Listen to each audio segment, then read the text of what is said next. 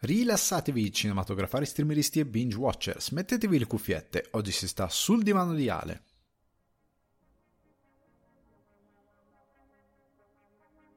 Il pezzo che sentite in sottofondo è So There Are No Fuck Buddies di Sibau e io sono Alessandro Dioguardi, trascendentale presentatore di Sul Divano di Ale che vi ricordo potete trovare su Spotify, iTunes o Apple Podcast, Google Podcast, Deezer, Amazon Music e Budsprout. Se volete supportare Sul Divano di Ale le mire di espansione per un giardino zen migliore potete farlo offrendomi un cappuccino su buymeacoffee.com slash sul divano di Ale. In questa puntata di Sul divano di Ale, Netflix fa un patatrack e nel comunicare la perdita di spettatori e i suoi provvedimenti a riguardo crolla in borsa e riceve aspre accuse dal pubblico. Ma cosa succede davvero e quante di queste accuse sono mal riposte? Passando invece alle recensioni, questa settimana voliamo nello spazio con Ritorno allo spazio, documentario Netflix a raccontarvi il lungo viaggio di SpaceX per riportare l'America tra le stelle. The Northman, finalmente abbiamo potuto grugnire con il principe vichingo di Robert Eggers per ululare alla luna come guerrieri e vendicare nostro padre, salvare nostra madre e uccidere Fjolnir.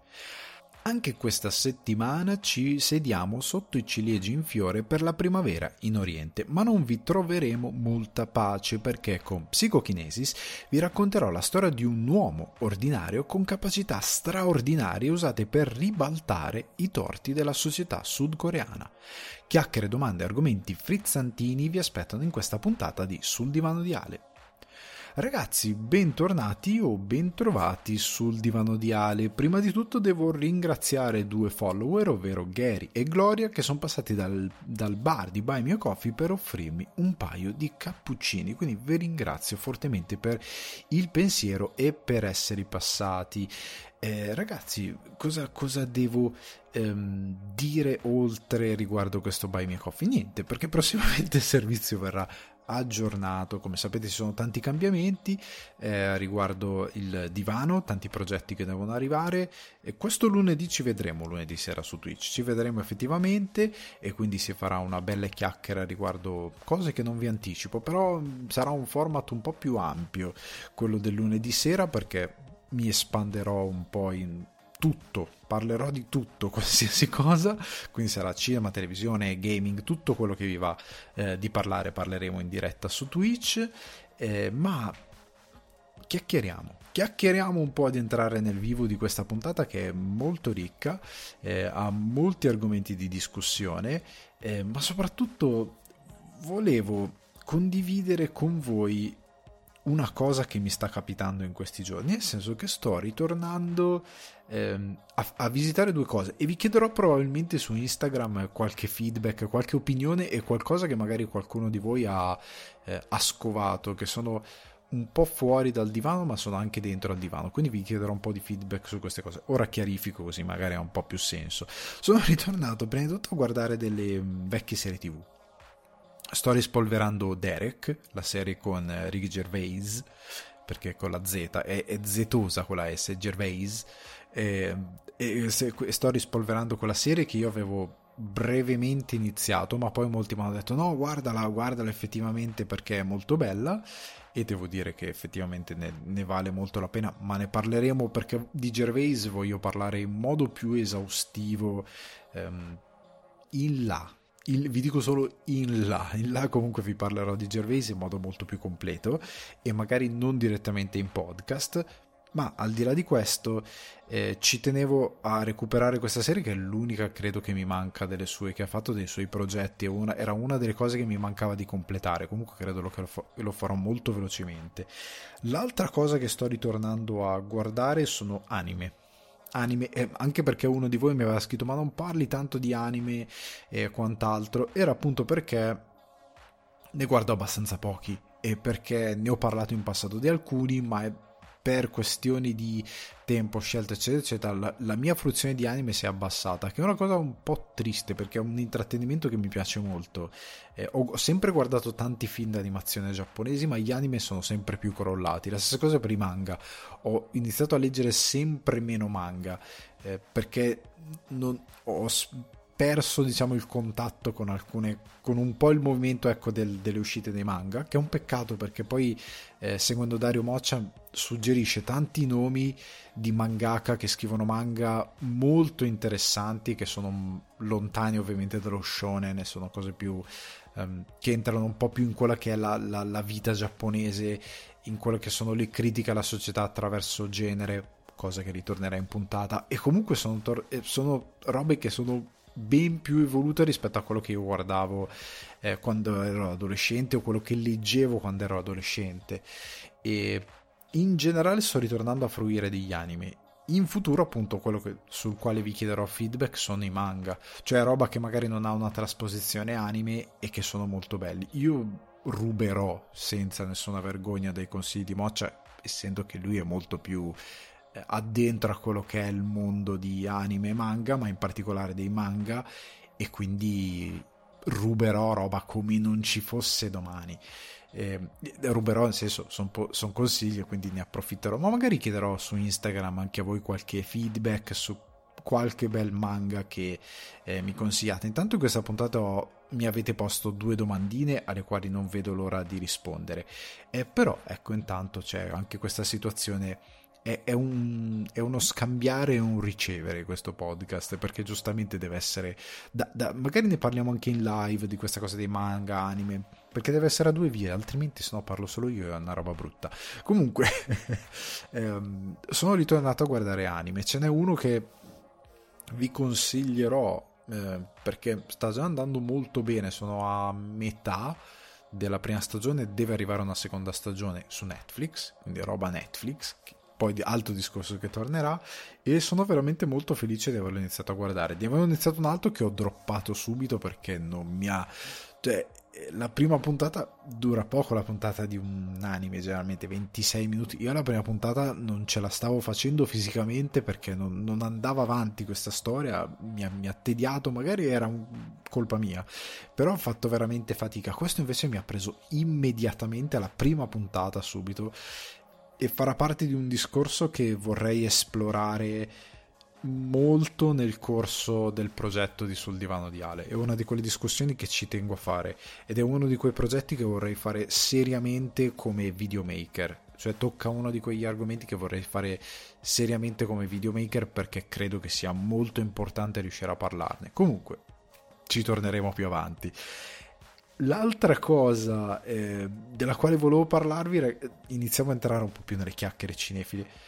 Il secondo arresto di Ezra Miller. Allora, Ezra Miller è stato arrestato di nuovo, questa volta pare per assa- assault, scusate, mi è venuto in, in inglese, per, per, aggressione, ecco, per aggressione, proprio ha tirato una sedia, non, non, non, mi sono neanche informato perché più di tanto, perché quando ho letto che è stato, ho detto, eh, va bene Zara Miller, tu hai deciso che devi buttare via la tua carriera, ci vediamo tra dieci anni, se tutto va bene, eh, se tutto va bene, se ti dieci anni ti calmi, se questa cosa degenera va sempre più giù, ci vediamo tra dieci anni, indicativamente, per, perché in questo momento vedo che non hai nessuna voglia di continuare a lavorare, perfetto, e io faccio un appello a Hollywood, prendete me a fare qualsiasi cosa volevate dare a Ezra Miller. Non sono bello come Ezra Miller, però non aggredisco la gente alle Hawaii. Tanto un bel posto le Hawaii.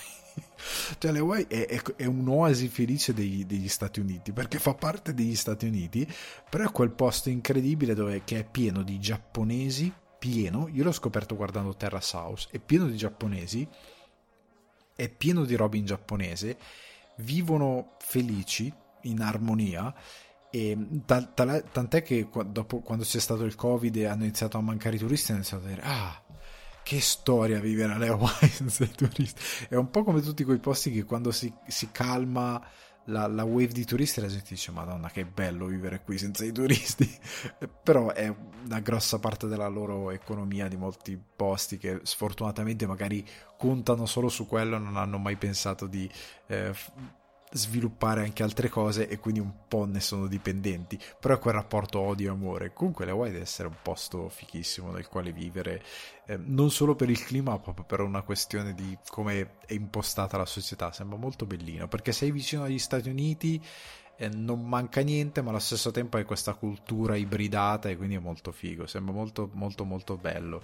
Eh, oltre al fatto che è pieno di aree verdi naturalistiche, quindi deve essere un posto stupendo. Ma al di là di questo, a quanto pare Ezra Miller le odia le Hawaii e vuole spaccare tutto ed è continuamente in mezzo ai casini.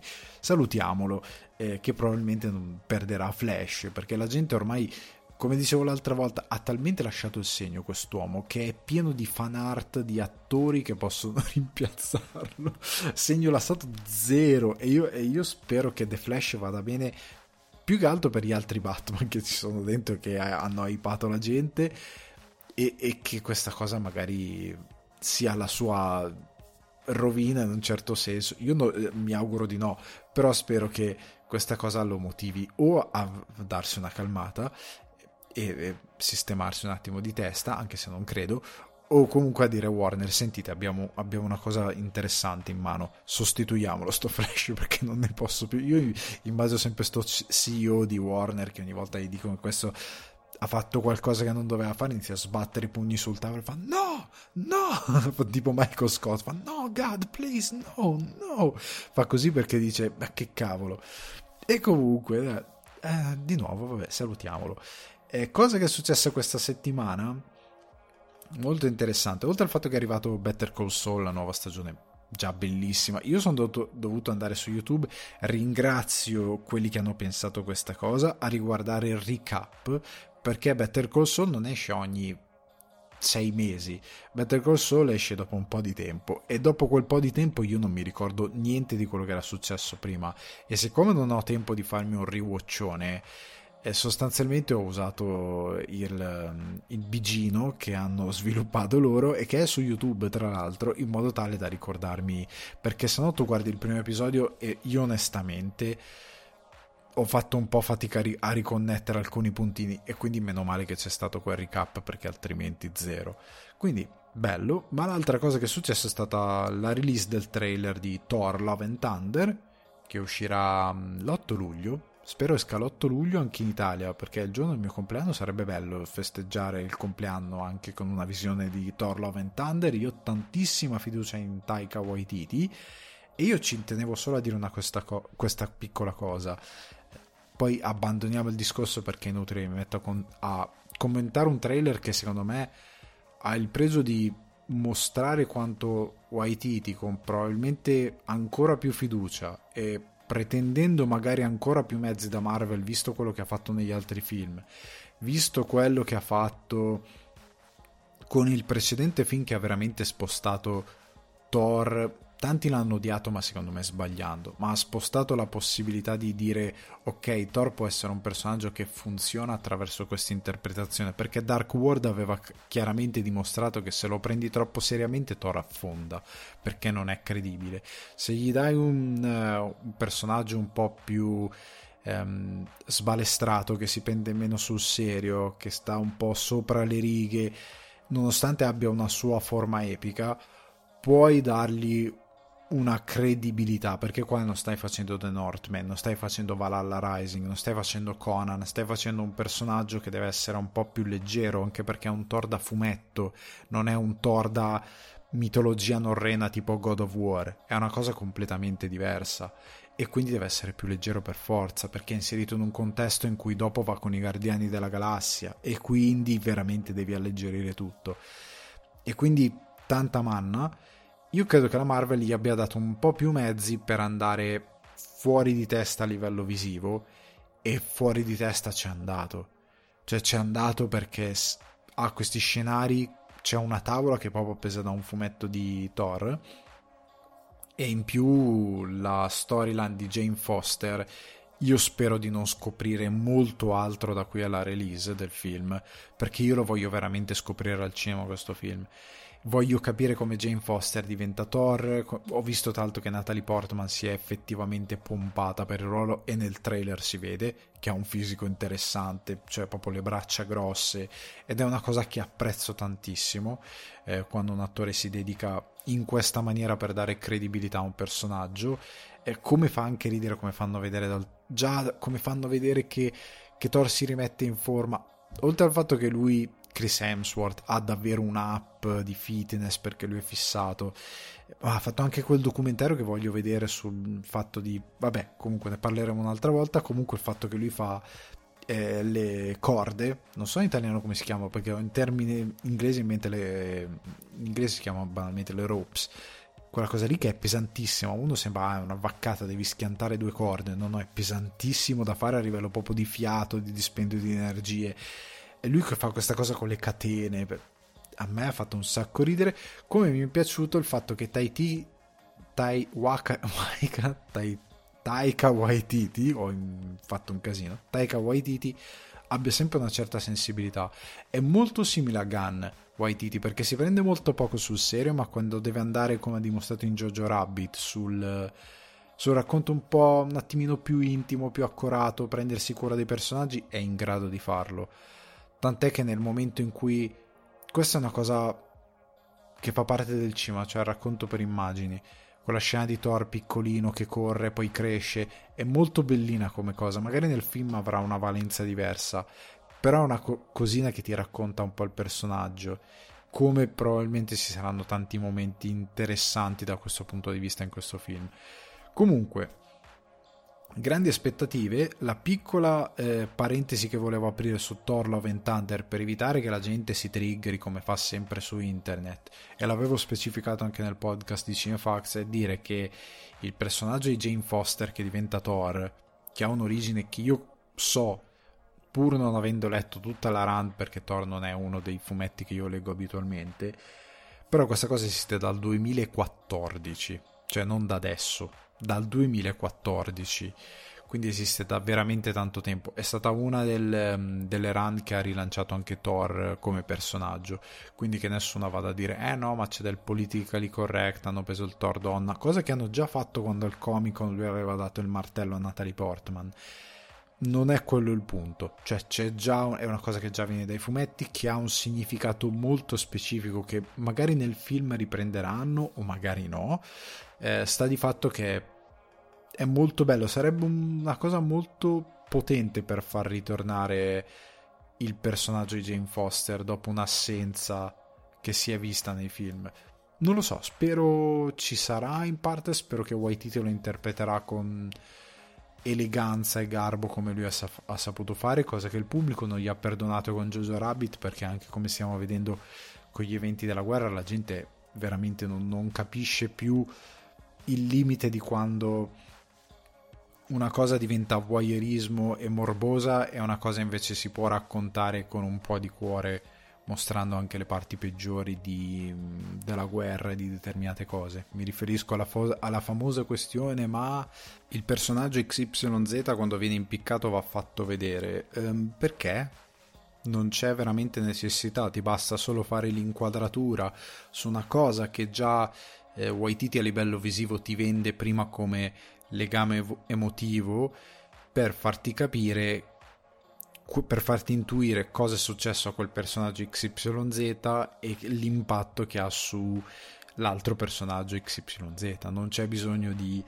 Sto facendo tutto così per non fare spoiler per chi non avesse visto Jojo Rabbit, che è un bellissimo film.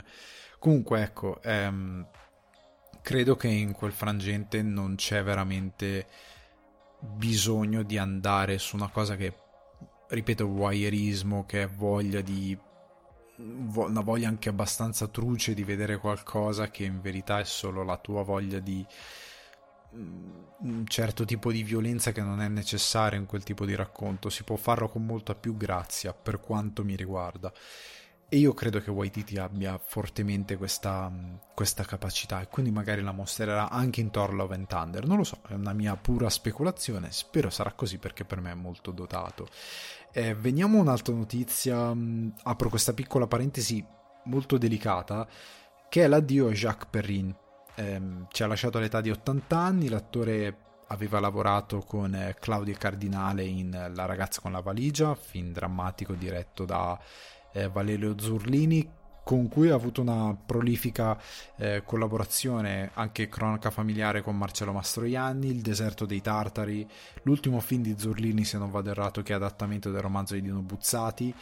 E molti di, di noi lo ricorderanno i giornali l'hanno ricordato così come io stesso nella copertina del podcast metto quell'immagine di eh, Jacques Perrin eh, che è la sua interpretazione in Nuovo Cinema Paradiso di Giuseppe Tornatore che fu premiata dall'Academy come miglior film in lingua straniera film meraviglioso tra l'altro se non avete mai visto Nuovo Cinema Paradiso vi prego guardatelo perché è un film bellissimo che parla del cinema e Perrin offre un, una delle interpretazioni più belle del nostro cinema, è proprio veramente bella, accurata. Eh, come sapete io tendo a non spendermi molto in modo stupido quando non conosco benissimo un attore, nel senso io di Perrin non conosco a memoria, me ne ha dito tutta la carriera, non ho visto tutti i suoi film. Ci tenevo semplicemente ad aprire questa piccola parentesi perché mi sembrava necessario doverlo fare, anche perché ricordo il suo personaggio molto bene nel film eh, di Tornatore, sono uno che banalmente lo ha conosciuto prima di tutto per quel, per quel film, poi magari l'ho conosciuto in altri ruoli o lo ha rivisto in altri ruoli, però ecco, mi sembrava giusto rendere un piccolo omaggio a Jacques Perrin che ha dato tanto al nostro cinema e che mh, mm, andava ricordato. Venendo alla prima notizia mm, bomba, il primo argomento che questa settimana ci occuperà moltissimo spazio riguarda il calo di iscritti di Netflix. Allora, cosa succede? Riassumiamo molto brevemente.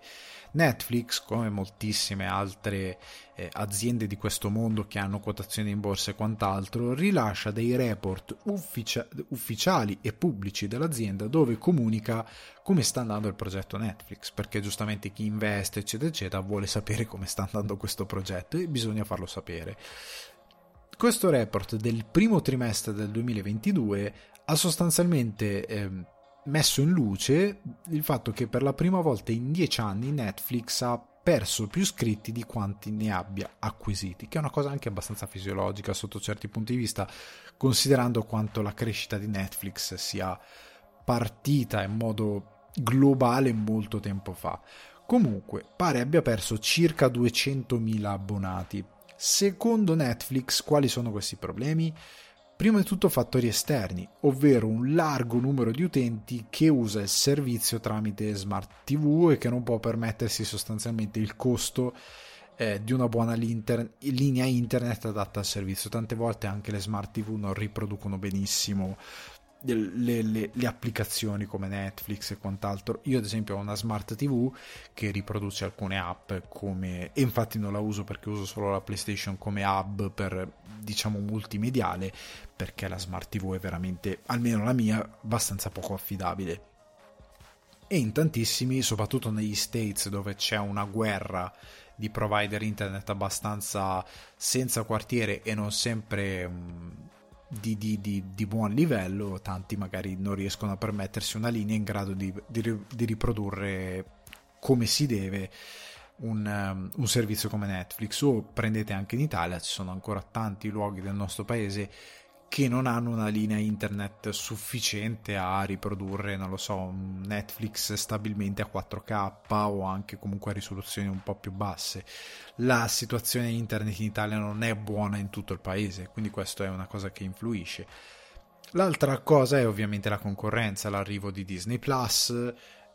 questa analisi è solo per gli Stati Uniti, ovviamente loro fanno un'analisi solo per gli Stati Uniti e poi in generale la, poss- la potrebbero espandere al resto del mondo, però questa è per gli Stati Uniti. L'altro problema è la concorrenza, dicevo, quindi Disney Plus, HBO Max, tante altre piattaforme che sono arrivate col carico da 90 proponendo anche lì delle alternative. Netflix ha alzato i prezzi, arriva il competitor che ha determinate produzioni, quindi tu togli Netflix e ti fai un'altra piattaforma perché preferisci investire i tuoi eh, dindini in quell'altra piattaforma piuttosto che in quella di Netflix e che magari ti costa anche di meno mensilmente.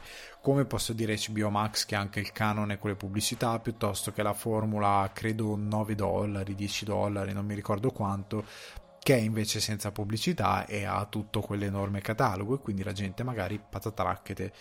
E l'altro problema glo- grosso e che Netflix ha sottolineato moltissimo è la condivisione delle password secondo i loro calcoli, ripeto, negli Stati Uniti se non vado errato, su circa, no, forse in tutto il mondo, su circa 222 milioni di utenti, oltre 100 milioni lo fa gratuitamente. Cioè perché è semplicemente gente che ha l'account tramite mio zio, mio nonno, mia sorella, qualcuno ha l'account, io mi faccio, uso la sua password, dentro con la sua password il suo nome utente, anche se stiamo nella stessa... perché questa cosa non è relativa solo a chi sta in, non so, ehm, quello ce l'ha in Italia, io sto in Francia e uso il suo account.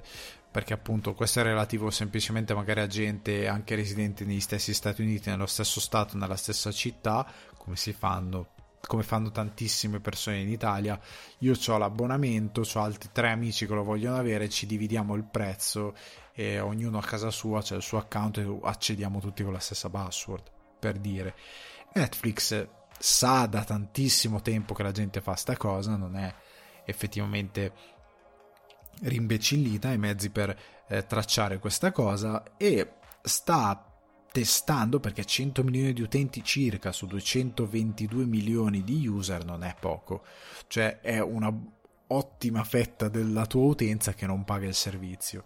E quindi pare che stia testando in Cile, Costa Rica e Perù dei sistemi per permettere questi profili condivisi però aperti da un stesso account però aggiungendo un, una sorta di prezzo eh, accollativo di un membro che sia inferiore. Quindi, ad esempio, faccio un esempio, eh, tu che paghi il tuo account 14 euro mensili, se c'hai quello che ti dice tuo fratello che ti dice eh ma lo voglio anch'io posso creare un altro user? Sì puoi creare un altro user però devi pagare 1,20 euro al mese.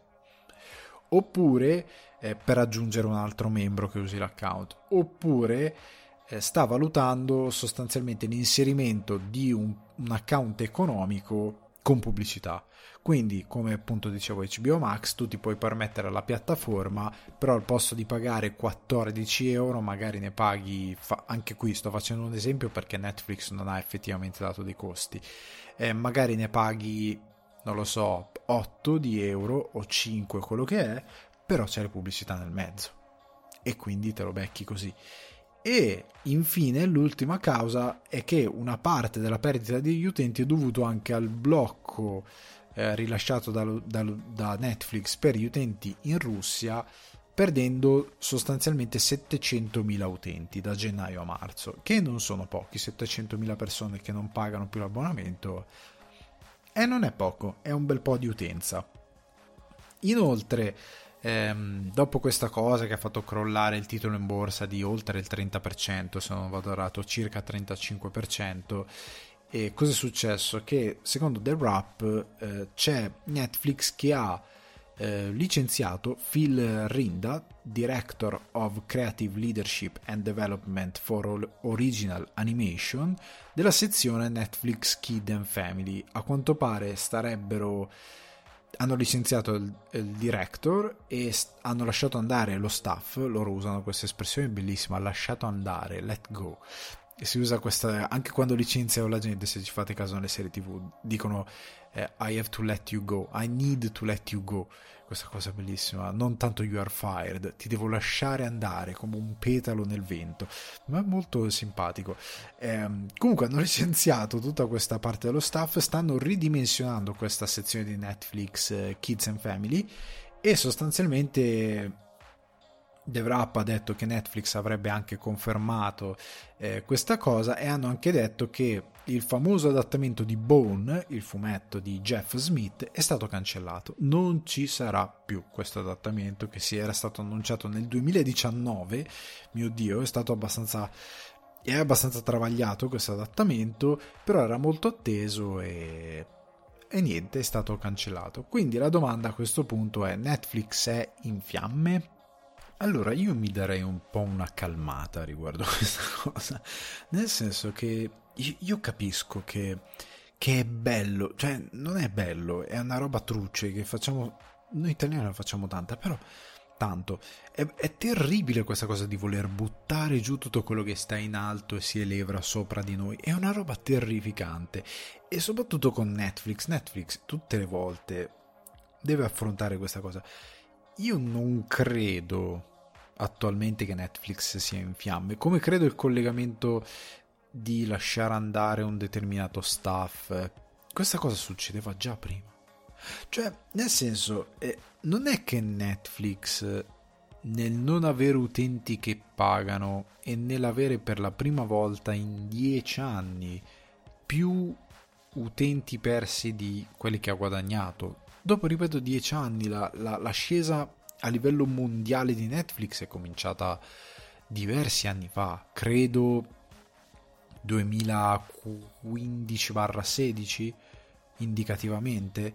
Eh, fate conto che io mi sono trasferito in Irlanda nel 2012 e circa uno o due anni dopo ho fatto Netflix. Ho, ho, avuto comunque prima, il primo contatto con Netflix, l'ho fatto perché, ah cavolo, ok, facciamo questa cosa. E qualche anno dopo è arrivata in Italia, più o meno. E, um, o un annetto dopo, due anni dopo, una cosa del genere. Quindi è iniziato a diffondersi attorno indicati- indicativamente 2015-2016 in Italia, Europa, eccetera, eccetera. Hanno iniziato ad arrivare prodotti original e quant'altro.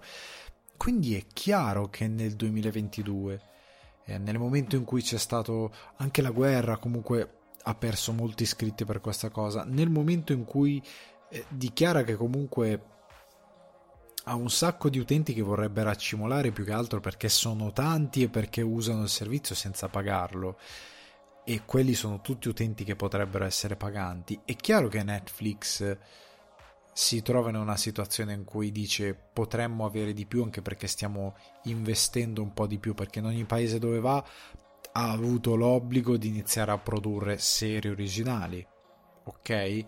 Più o meno costose però ha avuto l'obbligo di farlo. Eh, sta di fatto però che io e, e comunque è un'azienda molto americana quindi che lavora sempre in debito eccetera eccetera io però aspetterei a, a gridare al tracollo, ma soprattutto eviterei, ecco la cosa sulla quale mi voglio focalizzare di più perché magari definire se Netflix sta fallendo o meno mi compete poco. Io voglio più concentrarmi su tutta quella parte di internet che secondo me non dovete ascoltare e ora vi spiego perché oggi, secondo de, mie, dei miei pensieri oggettivi che ha detto, eh ma Netflix perde iscritti perché ha brutti contenuti, guardate che robaccia produce, se producesse robaccia migliore, ma non è quello il punto, anche perché la perdita di iscritti c'è sempre stata, sempre, e solo che per la prima volta in dieci anni ha superato le persone che si sono unite al servizio, che a me sembra anche abbastanza fisiologico in luce del fatto che ormai è ovunque Netflix, è quasi in ogni, non in ogni casa, però rispetto a quando è arrivato da noi in Italia. Io ricordo dall'Irlanda gente che diceva ah ma puoi vivere anche se non hai Netflix quelle sono state le prime persone che appena hanno capito che non potevano vivere senza Netflix perché erano tagliate fuori dal dibattito pubblico sono andate a farsi Netflix pronti via cioè gente che ha smesso di andare in palestra per una settimana perché questo racconto vero che mi è stato riportato da amici ehm, questo nostro amico comune che ha smesso di andare in palestra per una settimana perché doveva recuperare Stranger Things del quale parlavano tutti in palestra.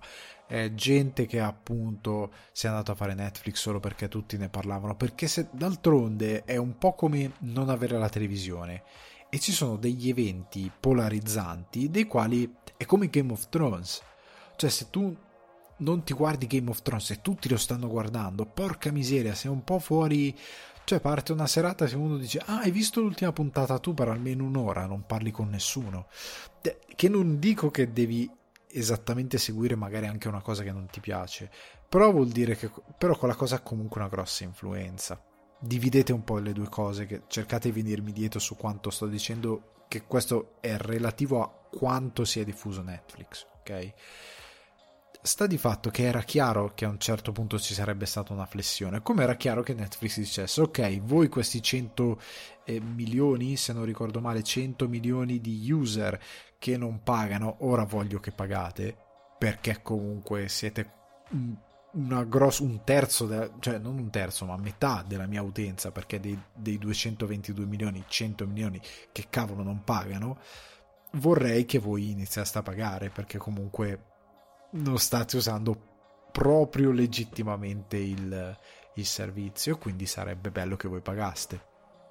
E contribuiste a qualcosa che ha bisogno di soldi, perché è sempre quello il punto, perché non voglio rifare il discorso sulla pirateria, sul rubare, però è comunque rubare perché quelle persone stanno facendo un mestiere che ha bisogno di soldi, che ha bisogno di stipendi, che ha bisogno di... Eh, un, effettivamente che ha al suo interno anche persone che non sono solo star che guadagnano tanti soldi, ma sono persone con degli stipendi molto più ragionevoli e comuni e normali che devono essere pagate e se si vuole pagarle e farle lavorare in, seneri- in serenità bisogna comunque mantenerle e pagare per guardare quello che vuoi vedere. Altrimenti se non te lo puoi permettere non lo prendi. Perché diventa cioè la cosa del eh, stare dentro qualcosa a tutti i costi diventa tossica nel momento in cui tu arrivi a rubare per averla. E non è sempre colpa del servizio, è colpa di noi come persone, di collettività, che diamo questa cosa a potere di governarci ed è colpa nostra, della nostra educazione, non è colpa del servizio, il servizio fa quello che deve fare per invitarti, poi sei tu che decidi se quella cosa ti domina o meno, ok? Ma venendo, tornando un attimo nei binari, Netflix perde iscritti perché ha contenuti brutti. Io questa cosa l'ho vista su, su Twitter. Ah, il commento edgy da, da social media. Ah, beh, se produceste qualcosa di bello. Parliamo di cose belle che produce Netflix. Perché io ho sempre detto che amo Netflix perché mi ricordo i produttori degli anni 70 che, che erano questi meravigliosi personaggi che producevano qualsiasi cosa eh, producevano la robaccia perché magari poteva essere qualcosa che poteva portare qualcosa e poi magari fallisce producevano roba nella quale credevano cautamente ma ci provavano a investire perché poteva essere la cosa che ti faceva svoltare e producevano magari quando avevano collezionato i soldi da tante opere minori che magari avevano reso anche l'autore o anche il film molto più ambizioso in modo tale da raccogliere più pubblico, raccogliere più prestigio. A me Netflix ha sempre ricordato quel tipo di produzioni e di produttori e per questo mi sta simpatico. Perché Netflix ha un po' tutto, ma non è, scusatemi, è così con le gabbie aperte come, come Prime Video che veramente c'è qualsiasi c'è veramente su Prime Video la robaccia perché semplicemente la gente stringe un contratto con Amazon per poter caricare la propria roba e tante volte non è selezionata. Poi Amazon Prime produce anche la sua roba, o meglio sarebbe dire Prime Video, tutte le volte mi scordo, per osmosi viene da dire Amazon Prime, produce anche i suoi original e alcuni sono brutti, sono veramente brutti e inguardabili.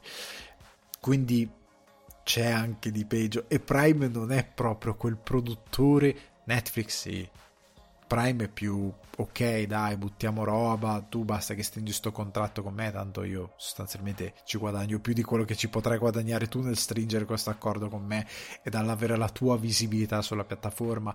E quindi eh, parliamo di un'altra cosa. Veniamo a quello io voglio tra serie tv e cinema, voglio buttarvi un po' di nomi, anche di roba che la gente magari ha visto poco, che è di alta qualità e sta su Netflix. Perché ripeto, è vero che c'è roba brutta su Netflix. Cioè, in Italia Netflix ha prodotto anche roba come Zero, che è veramente difficile da guardare. Io l'ho guardato tutto. L'ho guardato tutto, ve ne ho parlato nel podcast, ne ho parlato su Cinefax. È un prodotto veramente difficile da sostenere perché è è veramente mal fatto, mal scritto e via discorrendo. Sono altre opere che sono fatte male, ci sono opere mediocri, ci sono opere fatte come si deve. E parlando di serie TV, considerando che Netflix produce tutto, documentari, reality show, un botto, alcuni dei quali magari non parliamo, eh, però anche questo in live, magari proprio stasera se state ascoltando il podcast di lunedì o comunque se non state ascoltando il lunedì, lunedì sera eh, parlerò in live di alcuni reality, roba che viene prodotta su Netflix, che magari la gente ignora, però che è lì. Io tante volte ho parlato di Terrace House, che è quello che ho seguito io, ma ce ne sono un botto e sono coreani, eh, giapponesi, italiani. Ce ne sono di italiani reality, credo di non averne visti, però di altre nazioni sì, ce ne sono un botto. Eh, documentari, dicevo, serie tv, mi- serie evento, eh, cartoni animati, cortometraggi, produce e distribuisce, perché fa anche da distributore, un botto di roba. Veniamo alle serie tv.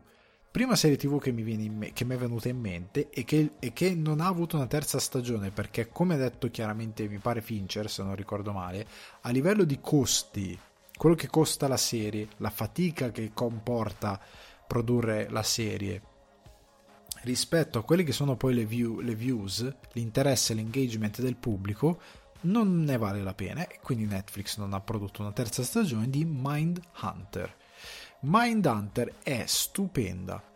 Netflix è costellata, ecco, di produzioni di documentari crime, di killer, eccetera, eccetera. Mindhunter parla di quello, si basa su quello, riproduce tante storie di killer, di, di, che poi la gente si fa vedere i documentari e ha un pubblico molto basso che non ha portato Netflix a dire ok facciamo una terza stagione ed è un'assurdità. Quindi quelli che scrivono ah ma se Netflix producesse bella roba, l'avete visto Mindhunter? Probabilmente no, perché altrimenti non stareste qui a criticare Netflix. Perché probabilmente poi magari questa gente è quella che va a criticare roba che è prodotta non per loro, perché su Netflix è piena di roba per ragazzi, ora è arrivata una serie tv che guarderò e che sicuramente vi porterò, ehm, ve ne porterò la recensione. Però è pieno di roba interessante.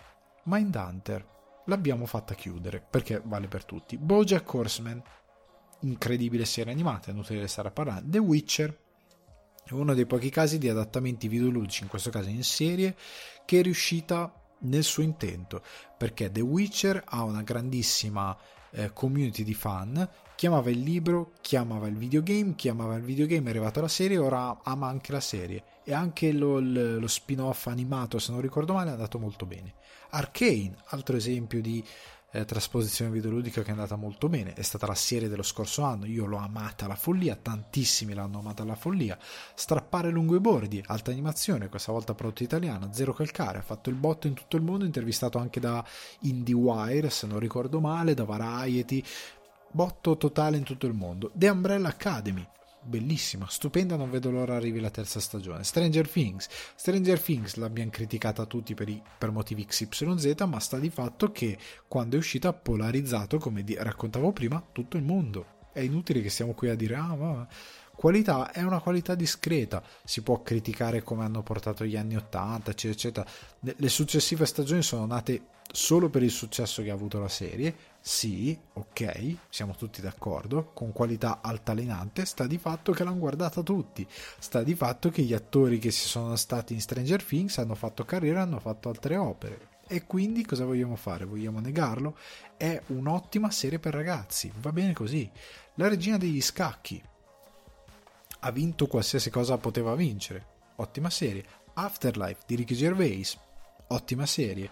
È il British show più visto nel mondo in streaming, ottima serie. Maniac di Fukunaga con eh, Jonah Hill, bellissimo remake di una serie scandinava, se non ricordo male, eh, svedese, eh, però sta di fatto che ottima serie da recuperare, magari ne parlerò, farò un rewatchino e ne riparlerò perché è molto bella. Better Call Saul, spin-off di Breaking Bad, stupenda, ne parlavo prima, Narcos, Ozark, Daredevil, una delle poche serie supereroistiche che, eccetto la seconda stagione, però che è di ottimo livello, Midnight Diner, Tokyo Stories, bellissima, che è tratta dalla taverna di mezzanotte, bellissima, esisteva la serie che credo abbiano anche portato giapponese quella televisiva, Netflix l'ha preso, ha fatto la sua eh, serie staccata, credo, rispetto alla serie originale, se non ricordo male, bellissima. Veniamo anche a eh, opere bellamente televisive. My Next Guests. My Next Guest Needs No Introduction with David Letterman, che in italiano dovrebbe essere il mio ospite non ha bisogno di introduzione oppure semplicemente non ha bisogno di introduzione. Comunque My Next Guest più generalmente di David Letterman. Eh, David Letterman che dopo aver lasciato la, il Late Show, dopo aver lasciato la TV, è ritornato con un prodotto televisivo. È ritornato con questo My Next Guest, se non l'avete visto, bellissimo. Qualsiasi eh, guest che lui intervista meraviglioso, anche perché il tipo di intervista è molto particolare, molto interessante tutti gli stand up eh, special che si sono su Netflix, da Ricky Gervais ad Aziz Ansari che ha fatto anche Master of None. Io ne ho preso alcune, tra l'altro, che ho visto. Se ne sono un miliardo che magari non ho visto, che ho dimenticato di includere nella lista. Io ne ho preso alcune tra recenti e passate, storiche, ma ce ne sono due miliardi che sono di ottimo livello o di buon livello. O comunque roba che se la guardi non ti penti di averla guardata. Eh, i comedy special io ne vedo un sacco, sia quelli di stand up sia quelli ehm, esterni che magari sono un comedy special di Natale o di qualcosa. Me li guardo di adesso ce n'è uno di un, ehm, di un comedian, oddio, eh, non è filippino, è Dio non mi sta venendo la, la, nazionalità indonesiano, non mi ricordo di dov'è, adesso sto avendo un lapsus totale, però comunque ho visto la pubblicità, è in inglese, sembra faccia spaccare, non vedo l'ora di vederlo. Eh, ci sono anche quelli italiani che vi piacciono meno, ma ce ne sono molti di alta qualità e che senza Netflix, ragazzi, non avrebbero visto la luce del sole. Cioè, lo, ma lo stesso eh, strappare lungo i bordi non sarebbe mai nato senza Netflix, ma ce ne sono moltissime altre serie, italiane non, che non sarebbero nate senza Netflix e che hanno un'ottima qualità e che è inutile dire eh ma Netflix è robaccia. Non è vero, ha moltissima roba di alto livello, di medio di livello, di qualità che può piacere o può non piacere perché magari è un tipo di show, un tipo di poetica che non piace a tutti, ma può andare giù. C'è anche tipo, tanti mi hanno detto guarda Lost in Space, è troppo bellina. Io non me la sono guardata, però tanti me ne hanno parlato benissimo. Eh, The Kominsky Method, che non ho ancora effettivamente iniziato a guardare. C'è tanta, tanta, tanta roba ottima che non gli si può dire niente, non gli si può dire ehm, brutti contenuti. Poi, ripeto, i brutti contenuti ci sono perché Netflix ha questa caratteristica da produttore cinematografico e televisivo anni 70 che fa tutto. Fa tutto, è il Nicolas Cage delle piattaforme streaming. Netflix fa tutto, è il. Um, non lo so, è il Takashi Miike del, del, delle piattaforme streaming. Fa tutto, tutto e ci, e ci trovi tutto, ma non è vero i tweet o comunque i post, ah, se guardassero un po' più quello che producono, sono vaccate, scusate il termine. Andiamo ai film, andiamo ai film, The Forest of Love, eh, Malcolm e Marie, Space Sweeper, Fear Street, The House, Il potere del cane, Asakusa Kid, sto pensando di finirla qui, Extraction o Tyler Rake, mi pare che si chiami in Italia, che tanti l'hanno criticato, è un bellissimo film action. Da Five Blood, eh, A Whisker Away, È stata la mano di Dio, Klaus, The Laundromat, eh, Okja, Storia di un matrimonio, Roma, Beast of No Nation, di film ce ne sono un botto, con qualità che varia da film che va a Canova all'Oscar a film medio film a film di nicchia bellissimo. Sto pensando di finirla come un film della Madonna. E sta su Netflix ed è prodotto e distribuito da Netflix. Poi io sto includendo, se non ricordo male, queste sono tutte produzioni Netflix, ma ci sono anche prodotti che sono distribuiti da Netflix, cioè non sono prodotti da Netflix, ma sono distribuiti grazie a Netflix e sono ottimi prodotti. Ripeto, c'è roba mediocre, ma c'è roba di alto livello, cioè io che eh, uno venga qua e mi dica no, The Forest of Love è brutto, dico no, sei pazzo.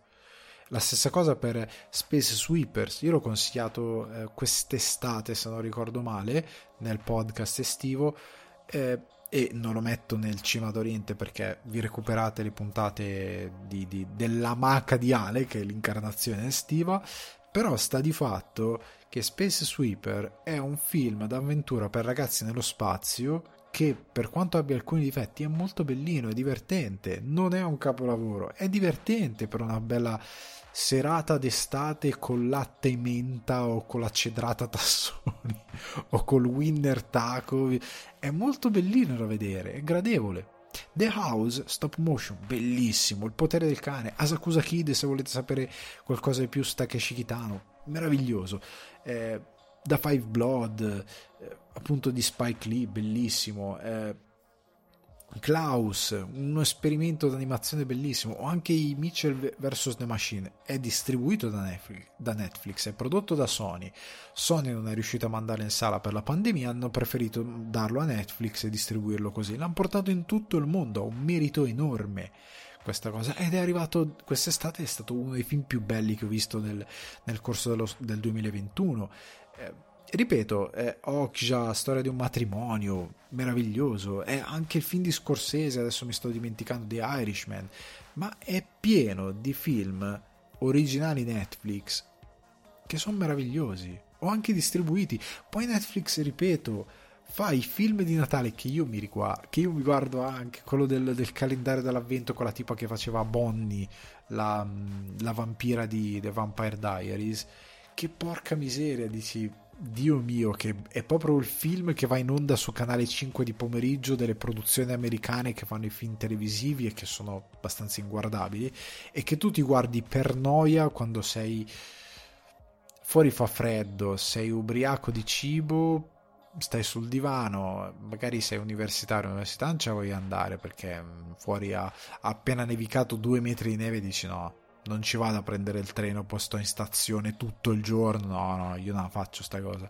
Oppure semplicemente non hai voglia di andare per centri commerciali, che è quello che tu ti dico, e lì è mattina, ti metti sotto il pledettino, ti butti del Pandoro in faccia e ti guardi sto film orrendo e te, te lo guardi e ti, e ti, dici madonna che, che vaccata. E però te lo, te lo guardi continuo guarda perché lì ti rassicura. Io non ve lo consiglio mai nella vita però, però ecco Netflix produce anche quella roba lì. E va bene ragazzi però non gli si può dire che produce roba brutta perché io sfido quelli che hanno fatto il tweet così che magari poi guardano sta roba e ti dicono eh no però dai, sono pochi, non sono pochi, sono tanti, ripeto, Fear Street, la trilogia, sono proprio belli, sono fatti bene, perché poi ehm, la, quella che io non capisco è la dissonanza che ha il pubblico tra il pretestuoso e il per tutti, perché io ripeto, io sono sicuro che poi arriva quello che mi dice, eh ma che pa... che pacco Roma. Non, vo- non vo- voglio essere eh, morigerato in questa puntata. Che pacco Roma, che pacco Beast of No Nation, e Oksha, e La Stata una mano di Dio, e da Five Blood, e sto pensando di finire qui che film pesante. Ma ah, io non capisco, questi sono film pesanti.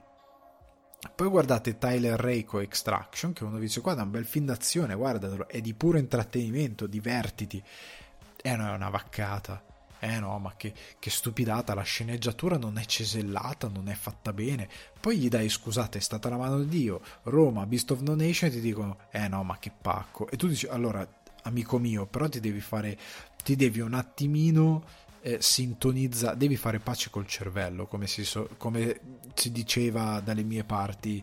Ehm, fai pace col cervello e deciditi se ti interessa guardare un film fatto come si deve che sia che abbia una sceneggiatura solida, che sia girato, che abbia determinati temi, se ti vuoi guardare un film così, o se ti vuoi vedere un film scacciapensieri come Tyler Rake, che è un ottimo film d'azione, a livello di sceneggiatura lasciatelo stare perché è proprio base, base, base, base, base, base, base, ma super base, ti vuoi vedere un film d'azione che è pura, eh, puro divertimento di cinema stuntman e di action, perché poi vi andate a vedere Fast and Furious 97 che fa schifo proprio anche a livello d'azione molte volte, a livello di produzione, di messa in scena, è veramente brutto molte volte e la sceneggiatura è peggiore di quella di qualsiasi film tipo Tyler Rake perché vorrebbe essere anche complicata ma inguardabile. E quindi cercate di capire delle due cose che volete vedere perché a Netflix non mancano le produzioni vi ripeto se volete vedere un film d'animazione è pieno eh, non ho incluso qua nella lista Words Bubble Up Like Soda Pop, che io ho pubblicizzato tantissimo. Questa non è produzione Netflix, ma se non ricordo male è distribuzione Netflix e non l'ho incluso appunto perché era distribuzione. Però sta di fatto che è un tipo di film che tanti poi mi avete scritto ah che bello mi è piaciuto proprio tanto. Anche lì un film estivo leggero. Adesso che arriverà l'estate ve lo rispammerò di nuovo fino alla morte perché è un film leggero divertente simpatico da guardare con un'animazione anche che prova a sviluppare. Ora quello studio lo studio colorito che ha, che ha, che ha mm, collaborato anche con ehm, se non ricordo male Bell e ha collaborato forse anche sì, collaborato con Bell e insieme anche a Cartoon Saloon, c'è di mezzo in quel film. Però ora stanno arrivando con un nuovo film su Netflix, distribuito sempre da Netflix. Ma ragazzi, ma ci sono anime prodotti da Netflix, anime giapponesi, non gli anime americani, tipo quello là, non mi ricordo neanche come si chiama, che anime in verità è fatto dagli americani, non è fatto dai giapponesi. E anime proprio giapponesi distribuiti o prodotti da Netflix eh, o serie anime. Non gli si può dire che tutto quello che fanno è brutto, dovete cioè, chi fa questi commenti taglienti credendo di essere troppo illuminato deve fare pace col cervello e capire cosa vuole guardare, perché è quello il problema. Perché l'intrattenimento buono? No, perché è, è, è pesante. L'intrattenimento di puro intrattenimento? No, perché è una vaccata. Mi date la definizione di buono? Perché a me pare che su Netflix la roba buona non manchi. E anzi, molte volte produce eh, autori di un certo livello e, e, anche quando non produce, non distribuisce, ma semplicemente mette roba sul suo catalogo. Cioè, ragazzi, The Office cioè, quando ha messo The Office, e poi è arrivato anche in Italia, ma io ero in Irlanda quando l'hanno aggiunto al catalogo UK Irlanda, hanno messo The Office eh, US, che l'ho guardato anch'io, ma ha fatto un botto di views, è stato uno dei contenuti più guardati. Quando hanno messo Friends uguale, quando anche a livello di film, i, live- i, tipi di film che si porta a casa, tutta la roba Sony, eh, tutta la roba ehm, a volte di anche altre produzioni che si portano in catalogo e si mettono in catalogo. Adesso in questo periodo c'è Taxi Driver, dopo vi parlerò di un film che fa parte della Primavera d'Oriente, anzi questa settimana abbiamo documentario e film, in altre occasioni abbiamo avuto film. Ragazzi, ha tanta roba che sia semplicemente come parte del catalogo o distribuzione o produzione originale Netflix. Poi, come si diceva a Monte, ha anche brutta roba per via della logica che utilizza che io amo spassionatamente perché mi diverte molto e perché come credo il cinema dovrebbe funzionare, l'intrattenimento in generale dovrebbe funzionare. Però accusare Netflix di essere un monnezzaio, ragazzi no. Cioè dobbiamo baciare terra che c'è Netflix, non perché è salvatore di qualcosa, ma perché quantomeno ci porta un po' tutto. E ci porta anche cose che probabilmente i produttori non, non porterebbero perché eh ma al cinema questo qui non mi incassa quanto mi dovrebbe incassare. Oppure perché non lo sanno distribuire tante volte. Quindi buono che ci sia Netflix anche perché parliamoci chiaramente andiamo anche alle serie tv ma voi pensate davvero che avreste visto su Italia 1 l'attacco dei giganti. Cioè che questa roba che tanta roba che sta su Netflix anche a livello di anime Mindhunter Bojack Horseman. Eh, Bojack Horseman magari arrivava su Fox su Sky ma non credo. Anche perché avrebbe dovuto produrlo qualcuno che lo produceva perché l'ha prodotto Netflix. Eh, la regina degli scacchi, Umbrella Academy. Ma vi pare che Italia 1 vi faceva vedere Umbrella Academy? Anche lì forse Netflix, ma forse strappare lungo i bordi non sarebbe mai nato. Eh, Midnight Diner, Darede- Daredevil, anche lì, e sono tanti forse, ma c'è tanta roba. Narcos, Ozark, che sono dei grandissimi forse, non si sa se sarebbero arrivati in tv in Italia, non si sa, perché io guardo Sons of Anarchy, guardo nel senso che do uno sguardo a quella serie e solo perché c'era un certo tipo di violenza, solo perché non era una cosa super mainstream. Io mi ricordo che la prima stagione arrivò, la seconda stagione arrivò in ritardo di un botto di tempo, di un botto di tempo, tant'è che io la guardai in altro modo, come facevano tutti all'epoca.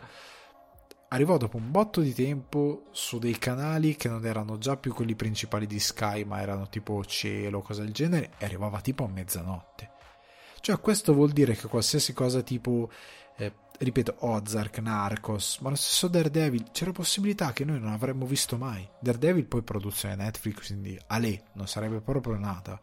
Però è pieno di roba che noi probabilmente non avremmo mai visto, compreso gli stand-up special, compreso in Italia Whisker Away, Klaus, mettendo caso fosse nato. Chi lo portava? Squid Game, chi lo portava? Squid Game che vi sia piaciuto o meno, ma chi l'avrebbe mai visto in Italia? Nessuno. Se non fosse nata una piattaforma come Netflix. Quindi io credo che andrebbe ridotta questa demonizzazione, anche perché tanti di voi magari sta, staranno dicendo, eh, ma l'avrebbe portato qualche altra piattaforma. Eh, ma la dovevano inventare perché è stato Netflix a mettere in moto tutta questa serie di eventi. E nonostante gli eventi sta continuando a produrre delle robe molto interessanti.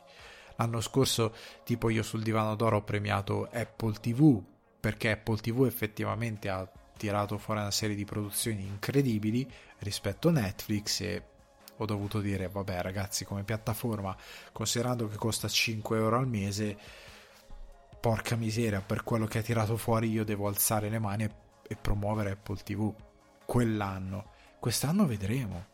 Anche se Apple TV ha già tirato un paio di cose che devo recuperare che sembrano molto potenti. Quindi raga stiamo calmi. Io chiederei scusa a Netflix ok?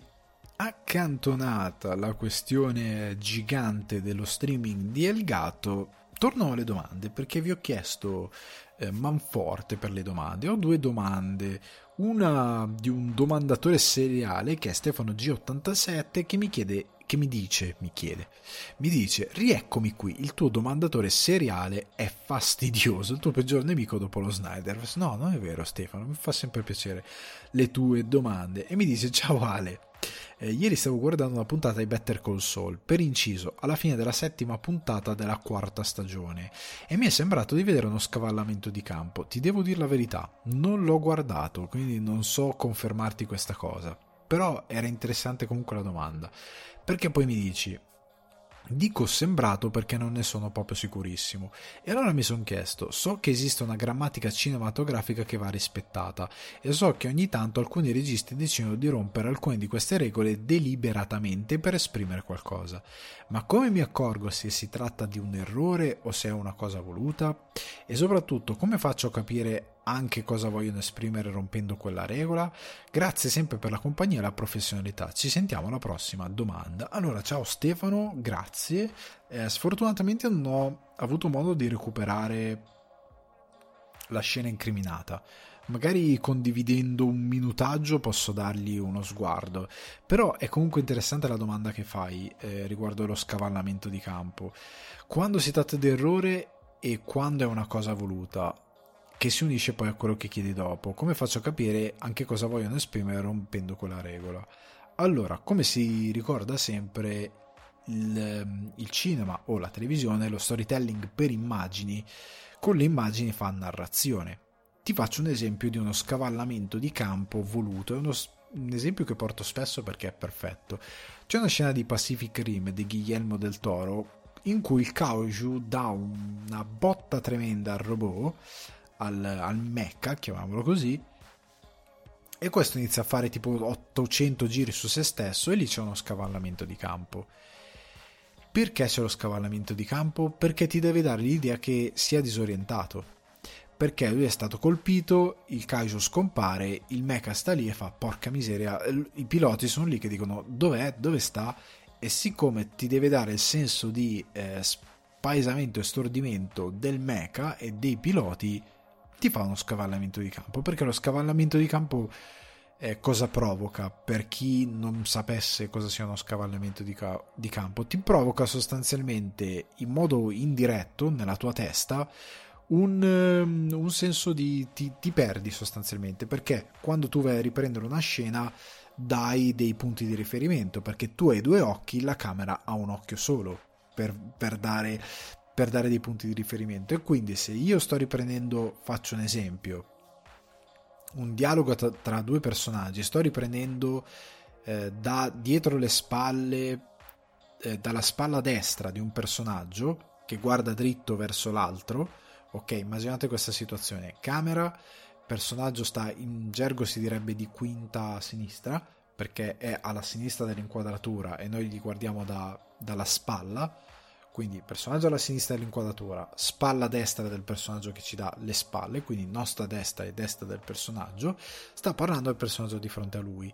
Quindi nello stacco per inquadrare il, personaggio che dà in questo momento a noi le spalle, l'inquadratura giusta sarebbe andare dall'altra parte, però avere l'altro personaggio a questo punto non a sinistra ma a destra in modo tale da inquadrare l'altro personaggio che prima ci dava le spalle. In questo modo, noi che abbiamo due occhi e non uno come la camera, abbiamo il riferimento corretto perché capiamo lo spazio in cui si ambienta la scena.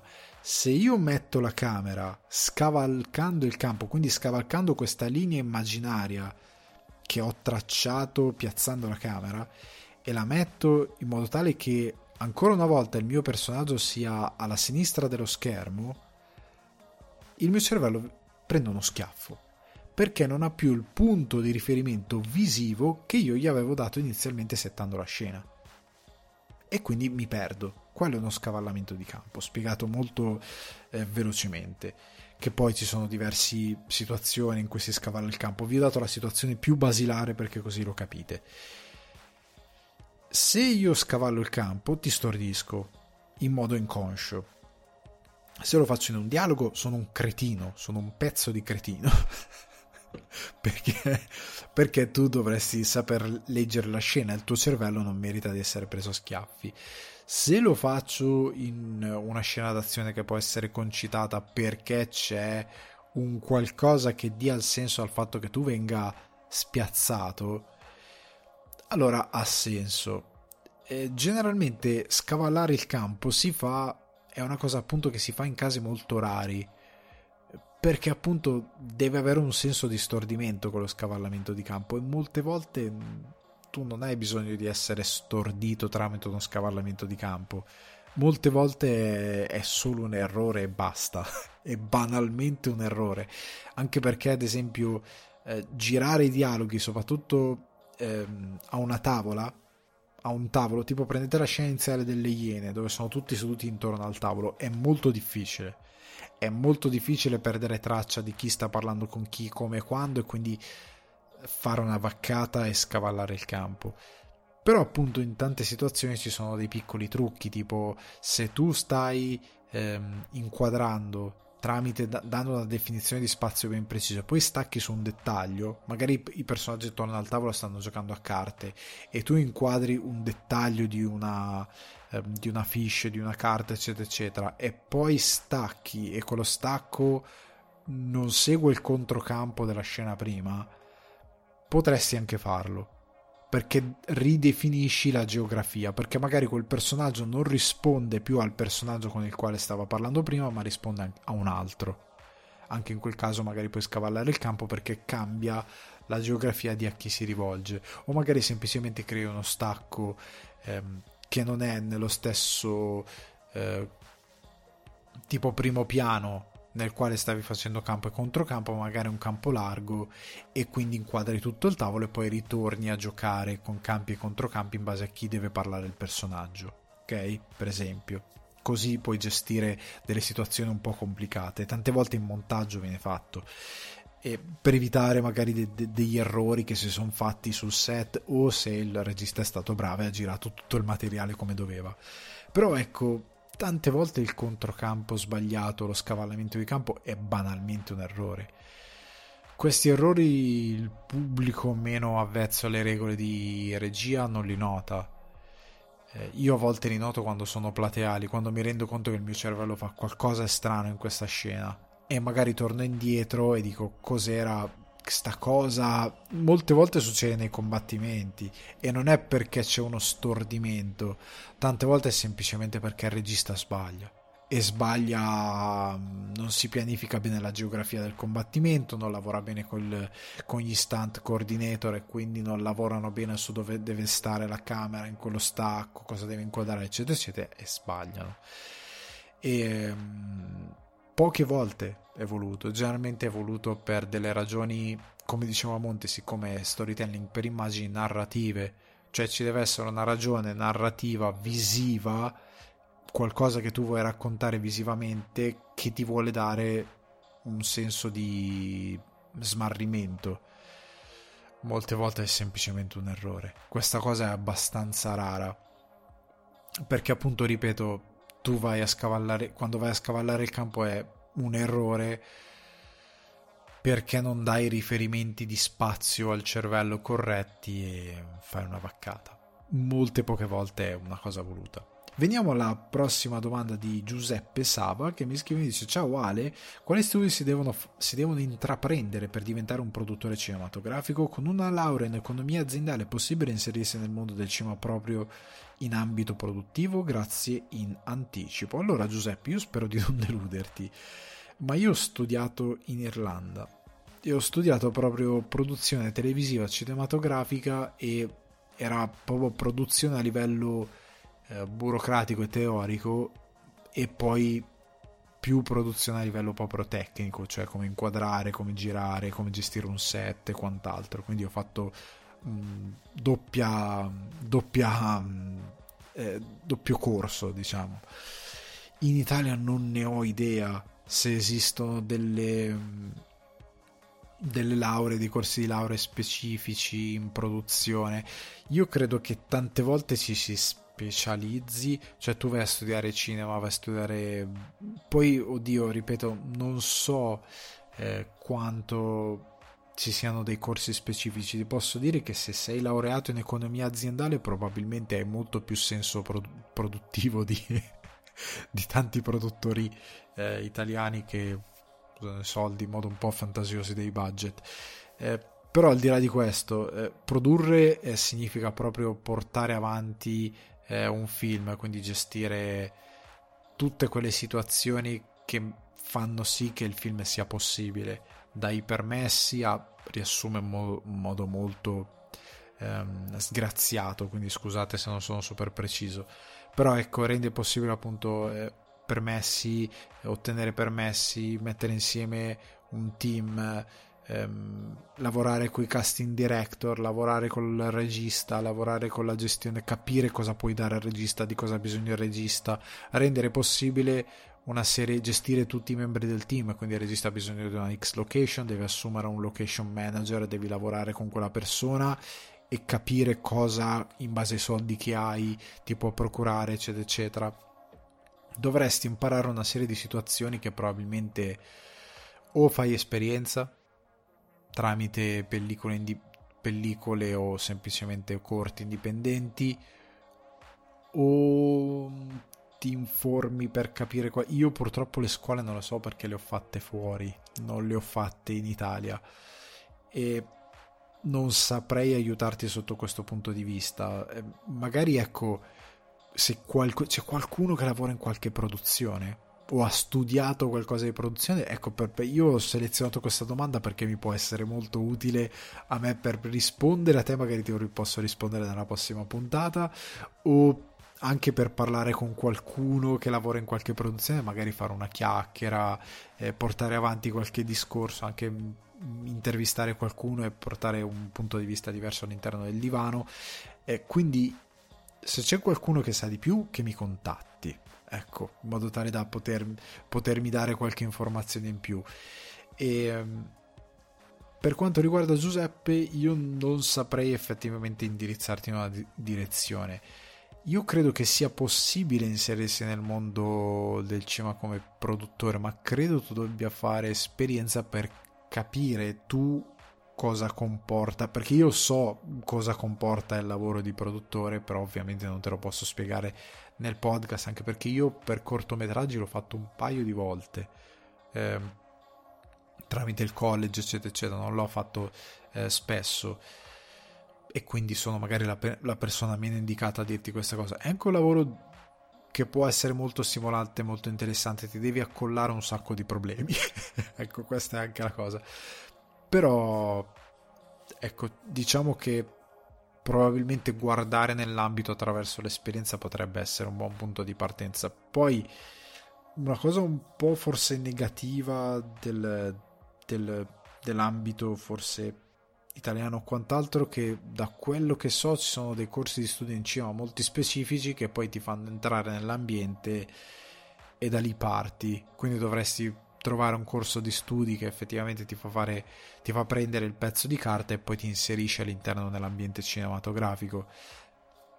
Però ecco, ripeto, se c'è qualcuno che ne sa più di me che fa già il lavoro come produttore, che mi scriva in direct su Instagram, Alessandro underscore di guardi, scrivetemi così possiamo aiutare Giuseppe e tanti altri magari ascoltatori che hanno questo interesse. Quindi, chiudiamo lo spazio delle domande e andiamo alle succosissime recensioni. Allora, per le recensioni, questa settimana parto da un documentario che è Ritorno allo spazio, aka Return to Space, che trovate su Netflix, regia di Chimi Chin ed Elizabeth Chai eh, Varashili, eh, sceneggiatura di... no, sceneggiatura, scusate, no, un documentario.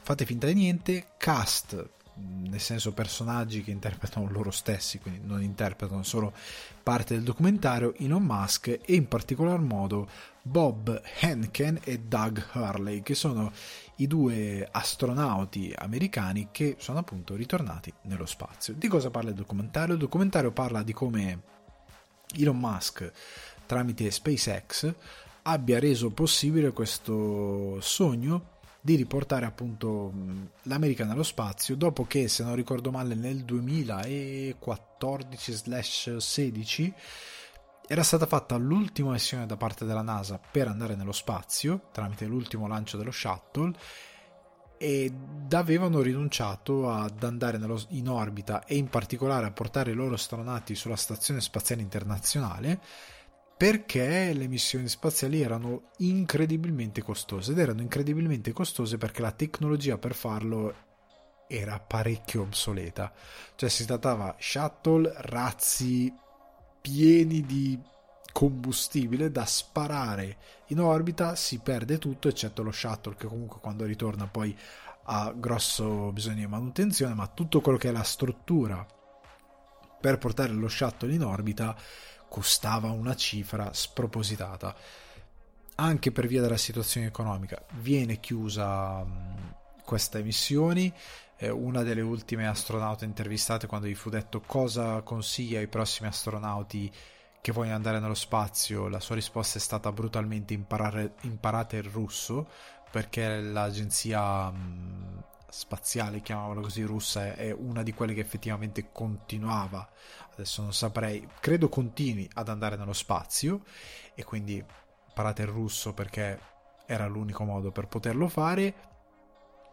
E ehm, sostanzialmente SpaceX con Elon Musk con un obiettivo molto alto, quindi non solo ritornare nello spazio, ma ritornare sulla Luna e magari andare su Marte, hanno iniziato a lavorare a un sistema che fosse economico, come poi sappiamo che è stato effettivamente, eh, come poi sappiamo che sono riusciti a farlo, per abbattere i costi come hanno fatto di moltissimo e riportare ehm, gli Stati Uniti letteralmente in orbita con questi due astronauti Bob Ben Ben Ben Hank eh, cioè, eh, ragazzi Bob Ben Benken lo pronuncerò così perché mi sto incartando stasera come Taika Waititi prima e Dog, eh, Doug o Duggy per gli amici Harley che sono ritornati nello spazio e allora, tra l'altro, sto registrando è domenica 24, il 27 Samantha Cristoforetti dovrebbe ritornare nello spazio per andare sulla spazio- Stazione Spaziale Internazionale. Noi abbiamo un sacco di astronauti che vanno e tante persone non li, non li conoscono per motivi bruttissimi che dovremmo invece ehm, abbattere perché meritano il nostro eh, rispetto e sono un orgoglio per quello che sono, siamo come popolo e quindi è giusto anche ricordarli. Eh, voglio dire una cosa riguardo questo documentario prima di tutto, che se avete per qualche strana ragione un'antipatia verso Elon Musk, che può essere comprensibile o meno, sappiate che il documentario, nonostante ci sia il suo faccione in copertina, perché d'altronde è l'uomo che ha investito tutto per rendere questa cosa possibile, non è Musk centrico. Cioè Musk è presente ma non è il centro. La cosa che mi piace è che gli astronauti, eh, sia Bob e Doug che le rispettive mogli che sono anche loro astronaute e che sono andate poi successivamente in orbita e molti altri personaggi sono i veri protagonisti del documentario. Quindi Musk è presente ma non domina il documentario ed è una cosa molto bella perché per una volta non si mette il personaggio per quanto di rilievo sia ma si mettono i protagonisti veri che aiutano a descrivere cosa significa andare nello spazio, perché molti non hanno assolutamente idea di perché si vada nello spazio e questo documentario in parte lo spiega. Spiega anche eh, cosa significa per un astronauta andare nello spazio, perché comunque le missioni sono molto pericolose, è pericoloso il decollo, è pericoloso agganciarsi alla Stazione Spaziale Internazionale, ma in particolar modo è pericolosissimo rientrare dallo spazio. C'è questa scena che mi ha colpito di Elon Musk che deve promettere a uno dei bambini di... che il papà tornerà a casa sano e salvo è una cosa mm, importante. Tra l'altro, una delle cose alle quali hanno lavorato con gli ingegneri SpaceX è stato un sistema di sicurezza per l'andata. Per il ritorno è molto difficile, per motivi che poi capirete guardando il documentario, implementarne uno, ma per l'andata per evitare certi incidenti che sono capitati in passato. Comunque, io lo consiglio tantissimo il documentario, eh, ne avevo parlato, non so chi segue, magari molti di voi sicuramente seguiranno anche il podcast di Cinefax, ma eh, ne avevo parlato anche lì e ne avevo parlato come di un qualcosa che consiglio seguire. Io amo tantissimo eh, il tema dello spazio, amo tantissimo ehm, il principio, ecco perché Elon Musk a me piace perché eh, la sua storia è quella di un uomo che come facciamo molte volte noi, come tendono a fare i media, come tendono a fare, tra virgolette, i vecchi, i vegliardi, che sono scettici verso tutto quello che è nuovo, questo è un uomo che è stato definito come un arricchito delle dot com company, quindi perché lui è, si è arricchito tramite PayPal, che poi ha venduto e lui ha reinvestito tutto quello che aveva in SpaceX e, e Tesla, tutto quello che aveva, tutto lui poteva fallire malamente il giorno dopo. Comunque sta di fatto che lui ha investito tutto non per un qualcosa che fosse incredibilmente egocentrico ed egoistico. Cioè, soprattutto noi in Italia che non abbiamo proprio il concetto di collettività e non abbiamo nessun concetto di give back. Cioè gli americani come altre società sono molto abituati a questo, scusate se apro delle parentesi terze, ma è molto importante per me spiegare questa cosa.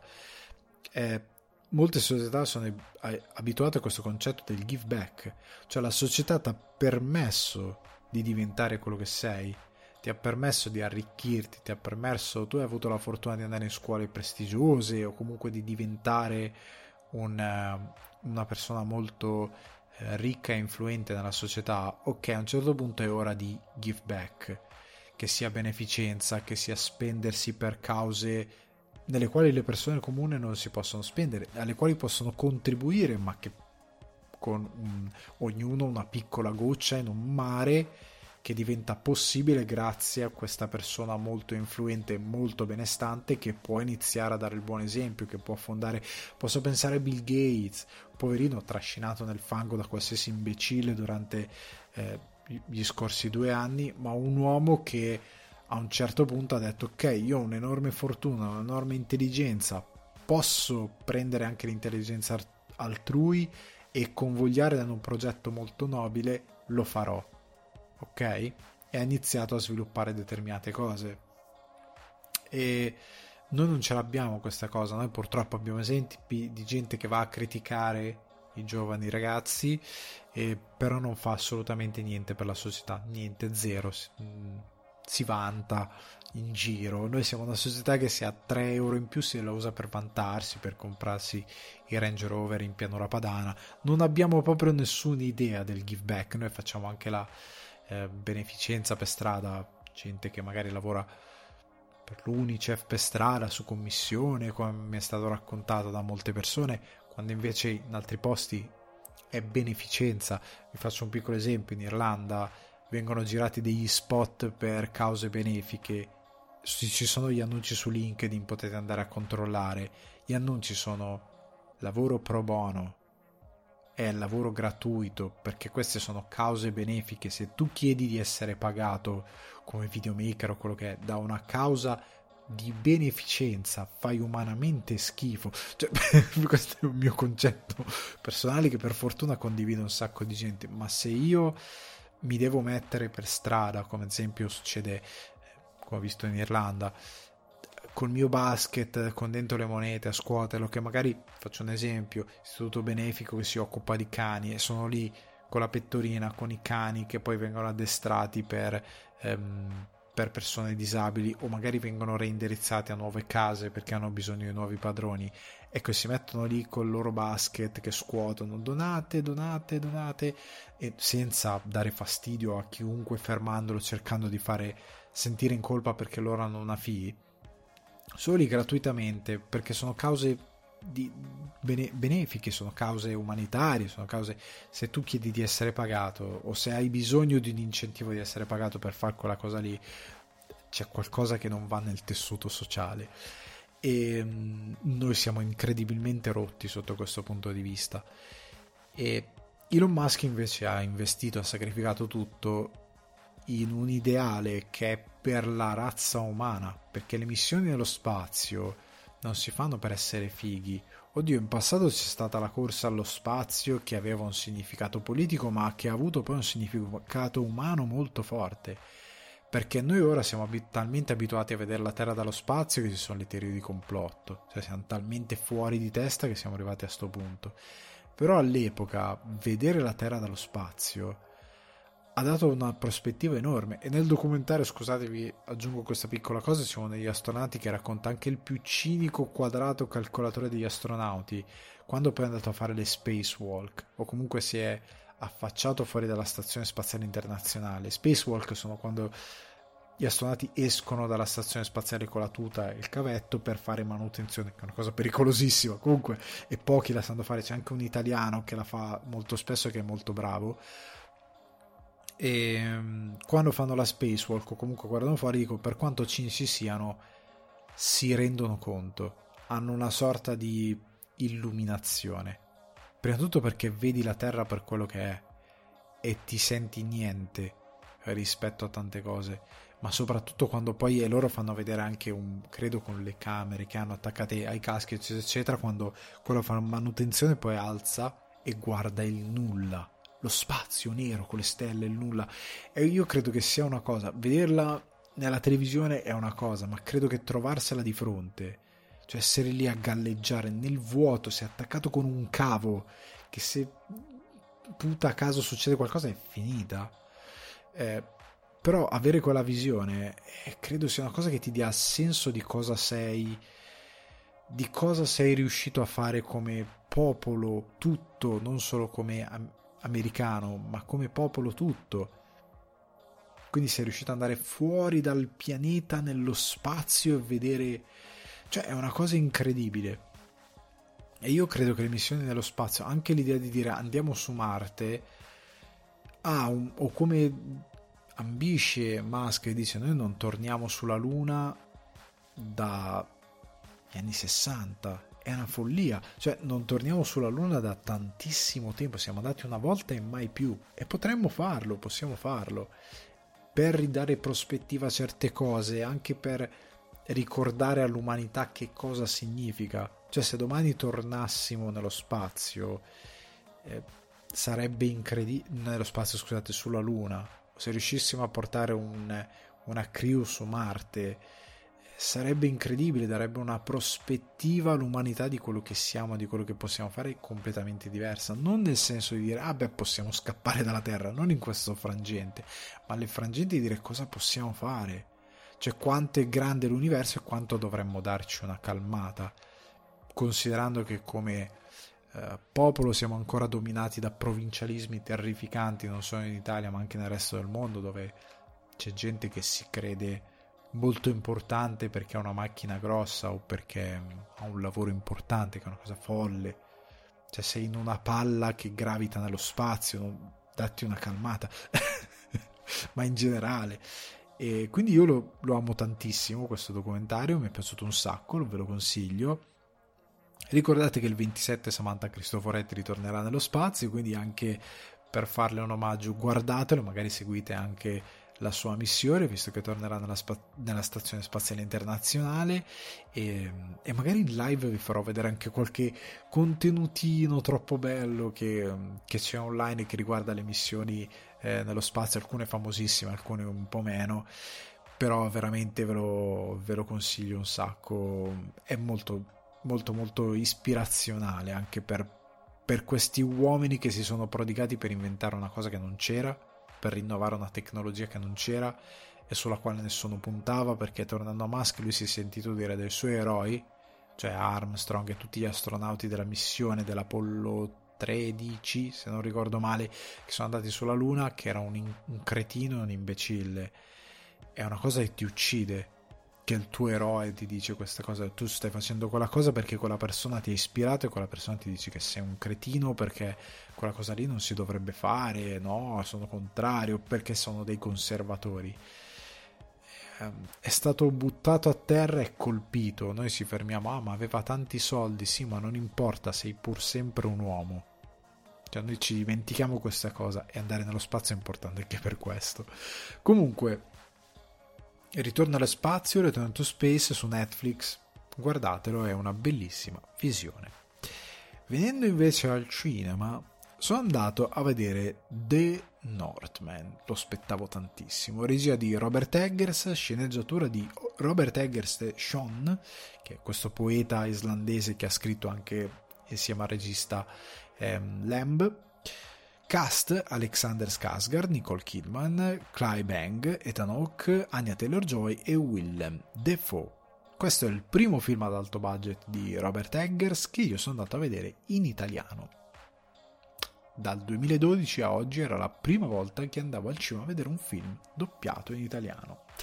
Per chi non mi segue, per chi non mi conosce, per chi capita in questo podcast o in questo video, nel caso stiate recuperando in video questa recensione eh, non è che io sono un megalomane fissato col doppiaggio, cioè con la lingua originale, è che ho vissuto do- dieci anni quasi in Irlanda, in un paese anglofono, e quindi da dieci anni io sono abituato a sentire le persone parlare con la loro voce e vorrei continuare a farlo, anche per non, diciamo, vanificare un apporto culturale che ho coltivato per un sacco di tempo e che voglio conservare.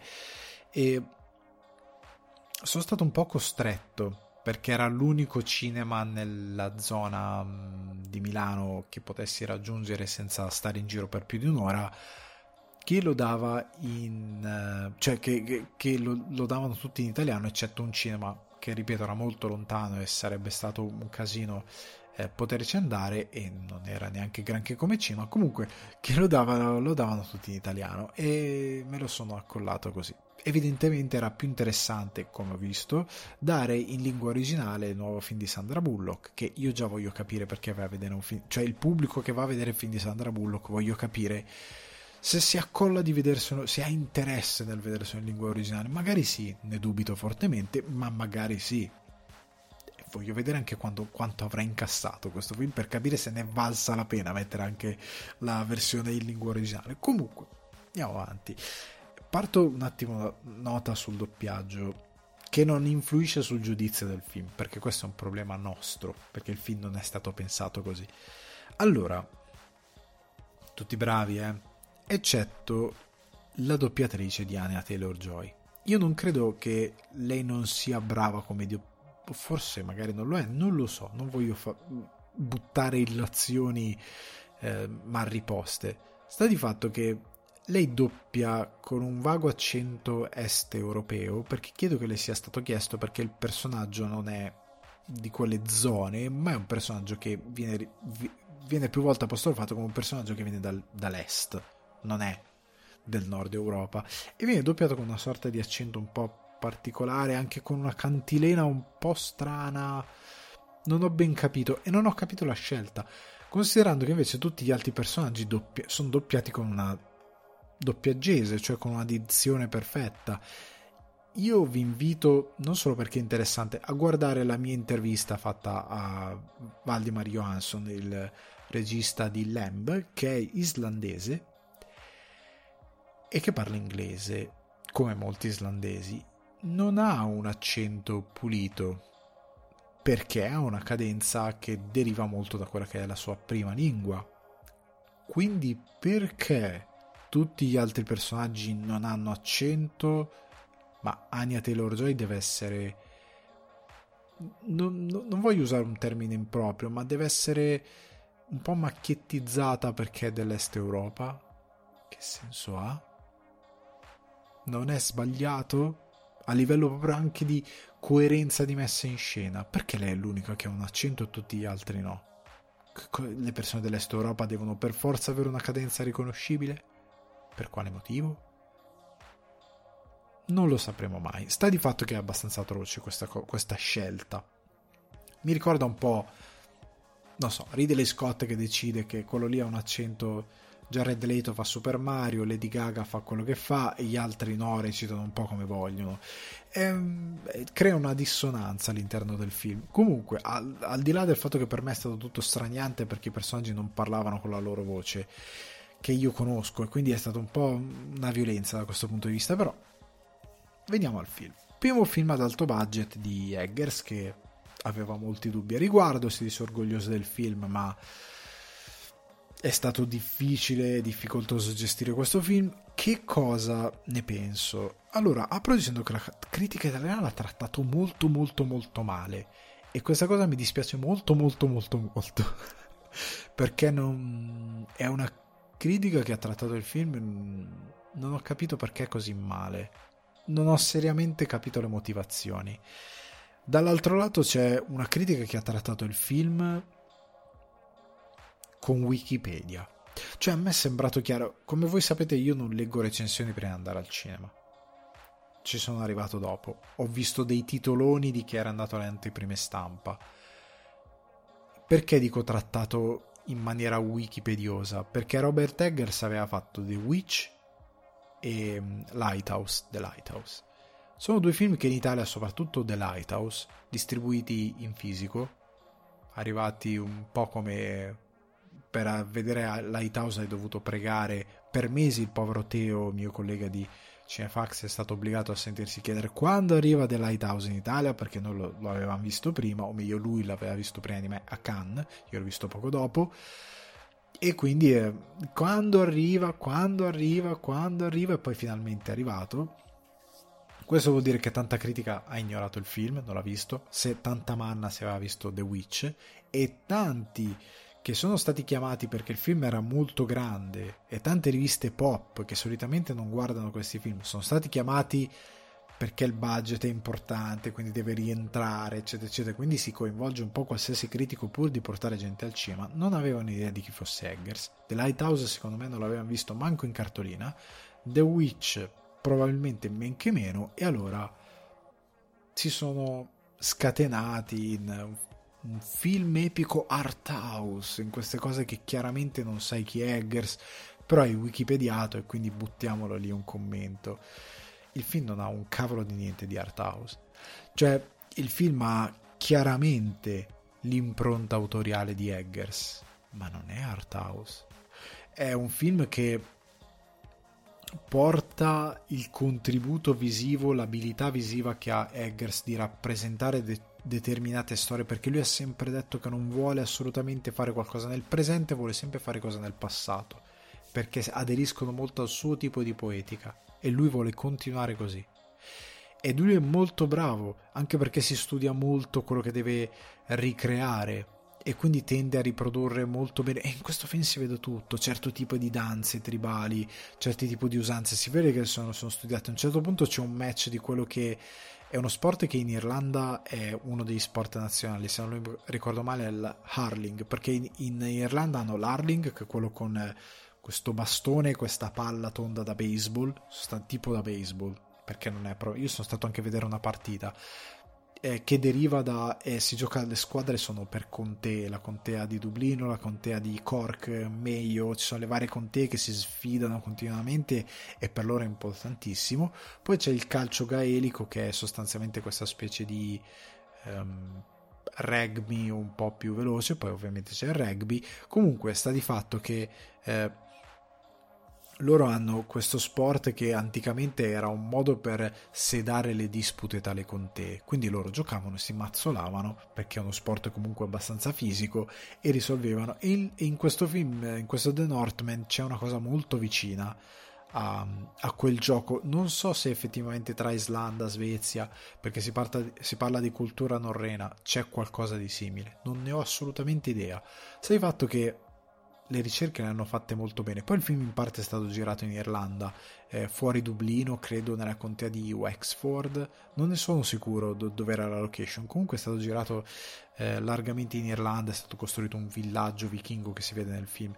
Eh, Eggers è molto bravo a riprodurre queste cose. Eggers è molto bravo a legarsi a determinati linguaggi e riproporli, è molto bravo a fare ricerca di questo tipo, è molto bravo a dare un certo tipo di brutalità che esisteva in quel tempo e riprodurla a schermo.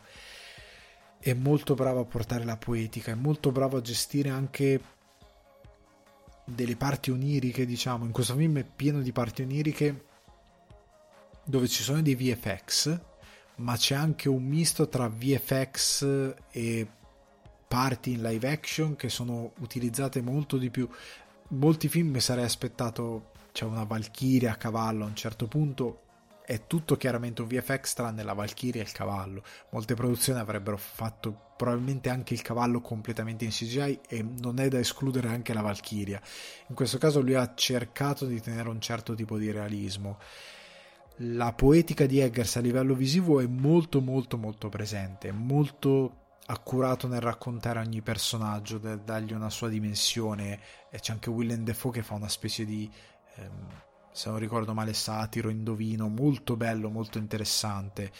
Ehm, è un film che riporta tutti i toni di Eggers, ma momento di pausa è anche il, me- il peggior film di Eggers. Dei tre film che ha fatto oggi, tra The Witch, The Lighthouse e The Northman, The Northman è il peggiore dei tre che il peggiore relativo a comunque la cifra stilistica di un regista bravissimo. Quindi il peggior film di Eggers è il capolavoro di un altro regista. ok? E ora, perché dico che è il peggior film di um, Eggers? Allora, partiamo... Eh, ah, una cosa che ci tenevo a precisare, eh, sempre per la um, coerenza storica, Eggers nel raccontare questi vichinghi, nel raccontare questo principe... Ehm, perché la storia è molto semplice, è questo principe, eh, appunto vichingo, che praticamente, in eh, modo molto shakespeariano, che è un po' una riproduzione di certe cose, eh, di certi, tant'è che si chiama Hamlet questo principe, comunque se non ricordo è anche una storia forse folcloristica, ora non do informazioni errate, però è un po' shakespeariana per certi versi, ed è questo principe il cui padre viene eh, ammazzato, tradimento di non vi dico che personaggio, che lo ammazza e praticamente lui riesce a scappare e promette vendetta, come anche da codice d'onore, quindi di vendicare il padre, di salvare la madre che viene diciamo schiavizzata da questo eh, assassino e di uccidere il, l'assassino di suo padre. In tutto questo nel passaggio del tempo, in quello che diventa questo personaggio, la sua moralità da guerriero e da guerriero in quel contesto non è quella da come fa, avrebbero fatto molte altre produzioni da dipingere un eroe dalla moralità altissima. Lui è pur sempre un guerriero che stermina villaggi.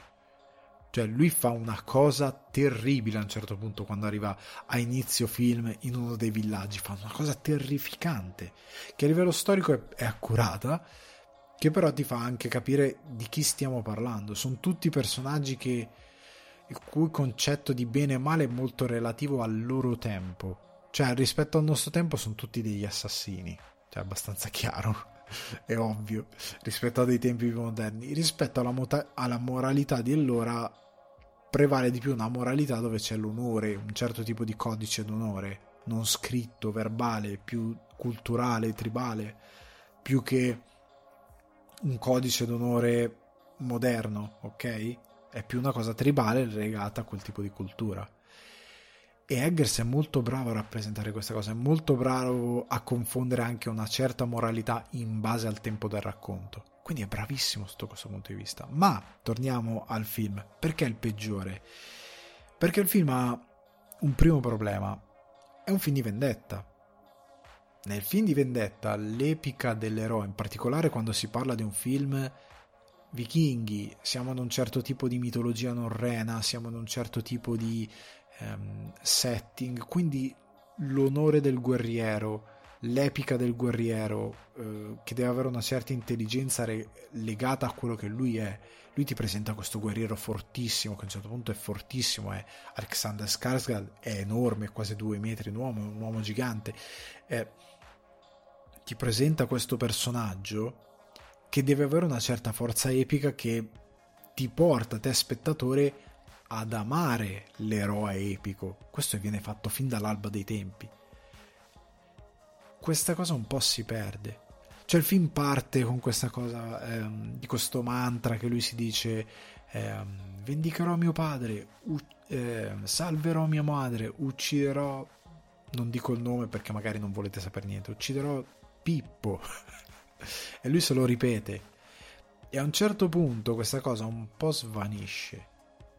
Capisco che per determinate cose di sceneggiatura che non svelo c'è un percorso dell'eroe, ma quando l'eroe ritorna sul suo cammino, quando l'eroe prende più che altro il suo cammino, l'epica dell'eroe manca totalmente. Cioè, non ha grande forza, non ha grande eh, momentum. È un po' buttata via questa cosa parte con questa cara.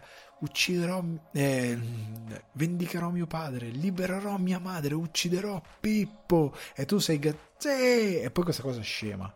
Terribilmente scema. Perché se voi pensate a qualsiasi film di vendetta anche moderno l'eroe che si deve vendicare e ripeto la moralità degli eroi che si devono vendicare molto spesso è pensate a John Wick eh, Keanu Reeves uccide chiunque, cioè è la moralità di un assassino in un sistema narrativo ben preciso.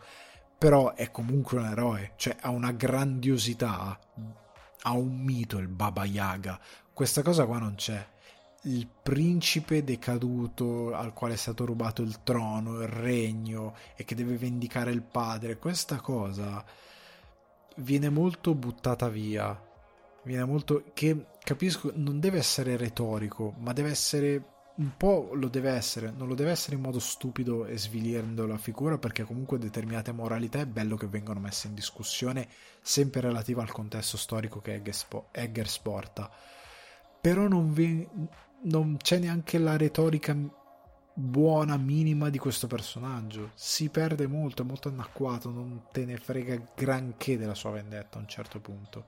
Perché lungo il percorso la cosa si, si perde in una serie di, eh, secondo me, di, di, di sfaccettature che sono poco affascinanti, che forse erano molto buone in sceneggiatura, come lui che deve recuperare determinate cose per per effettivamente andare incontro al suo destino perché c'è un'enorme parte onirica che entra all'interno della narrazione che è bellissima per come è rappresentata ma che in sceneggiatura e messa in scena collaborando con il tema della vendetta secondo me sono sfruttate male.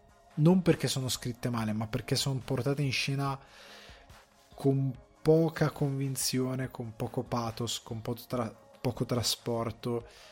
E e questa cosa non, non, fa scattare quello che doveva scattare nella fusione di questi due elementi, la parte onirica, la, l'epicità dell'eroe e un certo tipo di spettacolarità che il film può avere anche pur mantenendo dei toni molto pacati.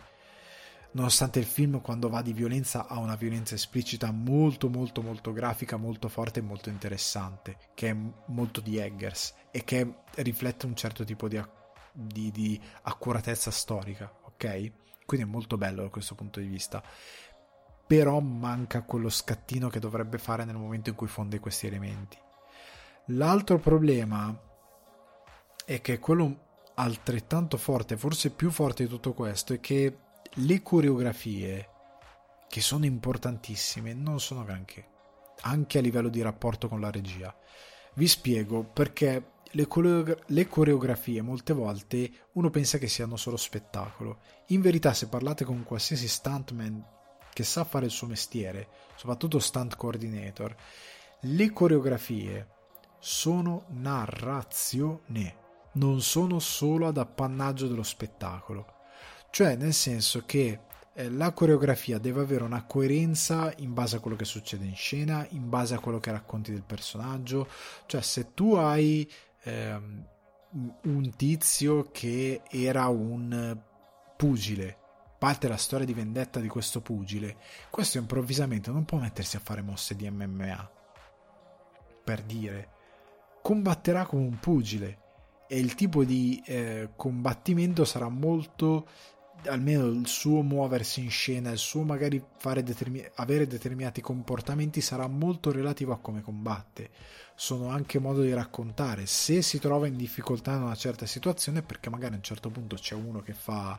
Eh, non so, karate o c'è uno che fa MMA e si troverà in difficoltà perché è al confronto con un'arte marziale che non sa come confrontarsi o che magari ha molti più eh, risorse rispetto a come lui sa combattere perché anche poi il fatto che magari un pugile pregiudica come si muove, determinati tic che ha, come si ingobbisce in certe situazioni, eh, anche quando non combatte, ma a prescindere il combattimento, le coreografie sono narrazione ed è molto importante che siano ben sviluppate e ben coerenti perché ti raccontano una scena di combattimento deve dirti qualcosa del personaggio e deve descriverti molto bene cosa succede in scena sia a livello di regia e sia nella coordinazione regia e ehm, coreografie. Quindi la regia e lo stunt coordinator devono lavorare molto bene per seguirsi bene. E a livello di spettacolo, purtroppo alcune coreografie per me non sono così ben spettacolarizzate per quanto brutali debbano essere, in modo tale da dare al pubblico quella cosa, prima di tutto di, cle- di credere nell'eroe e seconda cosa di avere quel- quella soddisfazione della violenza bruta. Nel senso che eh, ecco un esempio di come le coreografie raccontano un personaggio relativo a The Northman. Se tu mi dici che questo personaggio, poi ci arriveremo, è incredibilmente forte, non me lo puoi dire. Un film brutto di questo tipo è quando loro te lo dicono a parole e basta. John Wick, che è incredibile, che è il Baba Yaga, lo capisci nel momento in cui inizia a muoversi. La prima scena in cui lui è nella casa e fa fuori tutti quei tizi, tu capisci che questo è seriamente pericoloso. Per come si muove, per come combatte, per come spara, tu capisci che questo non lo devi lasciare stare e che ora farà un casino. Lo capisci subito e ti racconta che è il personaggio.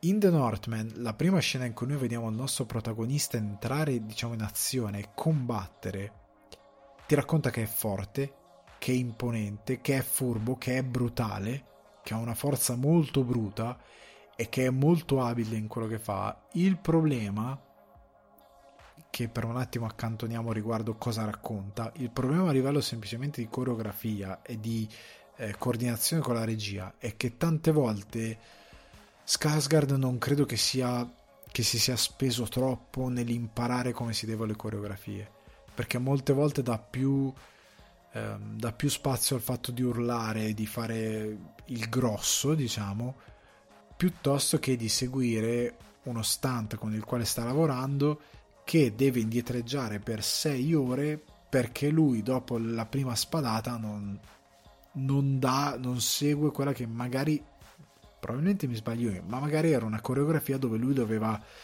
continuare con una certa forza bruta ad attaccare il suo avversario, perché altrimenti va indietro per 6 ore tante volte gli stunt devono abbozzare perché l'attore magari non segue il ritmo che dovrebbe seguire. Perché studiare gli stunt non è facile, soprattutto in determinate situazioni all'aperto, al freddo, nel fango, capisco. Però devi essere preparato, lì c'è molta preparazione perché anche lo stunt a freddo è fuori. Quindi devi andare dietro e tante volte loro temporeggiano perché l'attore non gli va dietro e qua secondo me succede un paio di volte, in, soprattutto nella prima scena in cui lui si presenta e la regia non segue in modo così spettacolare questo combattimento. E la coreografia non è così sp- spettacolare anche nel suo essere. Magari tu vuoi scegliere uno stile di combattimento perché il personaggio è così perché sono vichinghi molto brutale e molto secco. Ok ma me lo devi riportare bene. Non è riportato così bene. E quindi non funziona molte volte. Eh, vi faccio un esempio anche nella battaglia finale, che dovrebbe essere quella con più pathos. In verità non è così coinvolgente, lui passa più tempo a urlare che effettivamente a combattere. Combatte in un modo molto sbadato, è molto secco, è molto... Non è neanche secco, è semplicemente non c'è è basilare ecco è veramente basilare a livello di, di spettacolarità sia di regia che di coreografie è un combattimento che non ti dà alcuna soddisfazione, che non ha neanche, ecco, una carica drammatica molto interessante. Ed è molto importante a livello narrativo, per questo vi dico, le coreografie sono narrazione, soprattutto lavorando con, regi- con la regia, perché devono effettivamente darti il pathos, soprattutto se stai raccontando un, te- un determinato tipo di opera. Soprattutto se deve avere, senza spoiler, perché non vi dirò, vi dirò, niente, un finale come quello di The Northman. Dovrebbe essere molto più enfatico, non in modo stupido ma nel, nel, nella maniera corretta.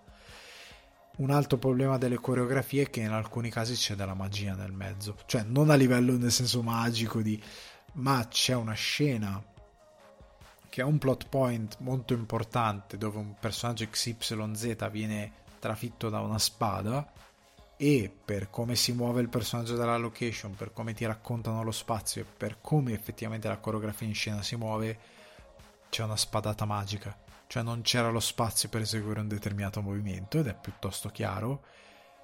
E quella come lui, traf- lui lei trafigge lui lei è letteralmente magia. Cioè a un certo punto sembra manchino dei frame e lui, e lui lei è, ha trafitto lui lei e tu dici, eh, scusami, cioè vi, lì ricevi proprio uno schiaffo, dici, com'è successa questa cosa? Perché la regia e la coreografia non hanno lavorato bene insieme. La stessa cosa per raccontando di coreografie che devono dare coerenza alla scena. Eh, ci sono diverse scene che magari in sceneggiatura funzionavano, ma nella messa in scena no, con un personaggio che cambia quella che è la sua forza in base a esigenze di sceneggiatura, che ripeto, magari in sceneggiatura funzionano, perché se io penso alla sceneggiatura come se, lo, se la sono scritta, dico ha senso. Il problema è che per come è girata e per come è coreografata non torna, cioè non funziona. Le parole della sceneggiatura non sono state trasposte bene. In un altro caso, semplicemente, che poi porta tutto alla battaglia finale, è incredibile come questi difetti sono tutti in plot point della storia eh, c'è un risvolto che porta il personaggio, che è una cosa che ricorre nel film, a essere, a essere in difficoltà che non funziona bene perché anche lì il personaggio perde o acquisisce abilità in, in base a come deve andare il film e ripeto, non perché magari sia stato scritto male, ma perché tra lo scrivere e poi mettere in scena con una coreografia, con una regia che deve tornare in base a, que- a quello che fai a livello di combattimento, deve funzionare tutto a livello drammatico, a livello di spettacolo e a livello di narrazione, di racconto. Perché faccio un esempio assurdo: se tu mi racconti che John Wick ha ammazzato uno con una matita e poi si trova in una stanza con tre deficienti e non ha nessun'arma, ma è circondato da sgabelli bottiglie, questi lo picchiano perché non c'ha una matita o perché non c'ha una pistola, il film mi sta prendendo in giro. Soprattutto se non mi, raccon- non mi dai una motivazione perché gli altri tre riescono a sottometterlo. Gli altri tre magari non hanno nessuna abilità particolare, semplicemente è così. È un problema. In The Northman questa cosa succede un paio di volte non voglio ripetere e dire non perché la sceneggiatura sia fallace, ma perché magari secondo me a livello di regia e lavoro con l'azione come doveva essere raccontata non ha funzionato qualcosa. Eggers non è riuscito a fare quello che doveva fare come lo voleva fare o semplicemente non ha quel tipo di abilità perché nei suoi film precedenti non si è visto mo- non si è speso molto a livello di action. Fare l'azione è difficilissimo proprio per queste ragioni, perché devono tornare dramma, coerenza narrativa, ehm, fluidità che ti deve far capire a te spettatore le cose come si muovono e poi se non lo sai far bene fai errori come la spada che si teletrasporta. Perché lì si teletrasporta la spada non c'era lo spazio per quella cosa lì e il colpo non va come dovrebbe andare. C'è proprio un. Io ho sentito di Dragon Ball di quando si teletrasportano. C'è stato proprio un, un teletrasporto lì, non c'è altro modo. E purtroppo questa cosa rovina il film, rovina la scena finale, rovina tutto il pathos. E insieme al fatto che non c'è una, una bella epica attorno al protagonista, eh, il film non è brutto, è semplicemente un. ti gasa molto poco, cioè non ti dà quella, quella cosa, dai, vai principe, vai vendica, non c'è quella cosa lì, eh, non c'hai un, una bella spettacolarità quando deve esserci, e non c'è la giusta forza drammatica tramite le azioni quando deve esserci, ci sono degli errori, quelli che sono considerabili errori nel rendere questo film spettacolare. E per aver speso 70 milioni per quello che c'è a schermo è un ottimo budget, è un budget che ha senso, ma mi aspettavo molto di più, soprattutto da, ehm, da, questa, ehm, da questo tipo di progetto. Cioè qua, per parlarci chiaro, sotto ogni punto di vista, io mi aspettavo un God of War. Parlo per i babbani che magari non, non conoscono i videogiochi. Però God of War, l'ultima installazione in particolare, che è ambientata nella mitologia norrena, nel portare questo Kratos, questo dio tra gli uomini, questo, se non ricordo male, è un semidio Kratos, Kratos, o forse è completamente un dio, sto avendo un lapsus. Comunque, nel portare la storia di questo semidio o dio, che ha questo figlio che ha preso delle abilità anche lui perché sta diventando una divinità anche lui e che si deve confrontare cos- contro questi, eh, queste divinità norrene, nell'essere molto in alcune sezioni incredibilmente onirico perché affon- affonda nella mitologia, nell'essere molto d'azione perché è un gioco d'azione dove spacchi tutto, però nelle sue parti narrative è molto spettacolare, però ha un sacco di elementi che raccontano una vicenda padre e figlio in quel contesto, che sono molto forti e che hanno una loro dignità narrativa che riesce a collegarsi col tutto.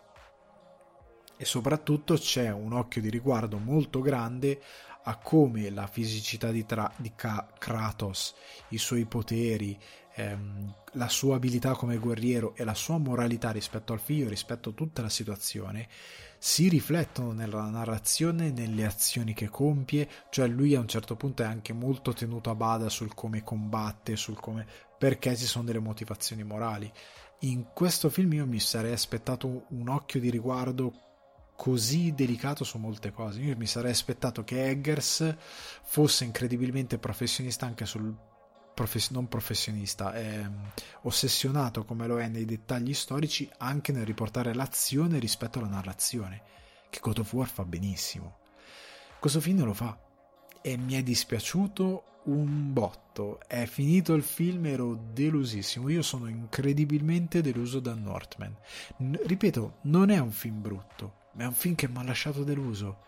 È finito il film e ho sentito lo stomaco gorgogliare, come quando vai a una cena o un pranzo e finisce tu hai un sacco di fame perché non ti hanno dato quello che ti aspettavi non ti hanno dato tutto quello che desideravi rimani un po' a bocca asciutta e ti prendi l'amaro e te ne vai a casa e fai ok non era male ma io adesso torno a casa butto la pasta perché ho ancora fame.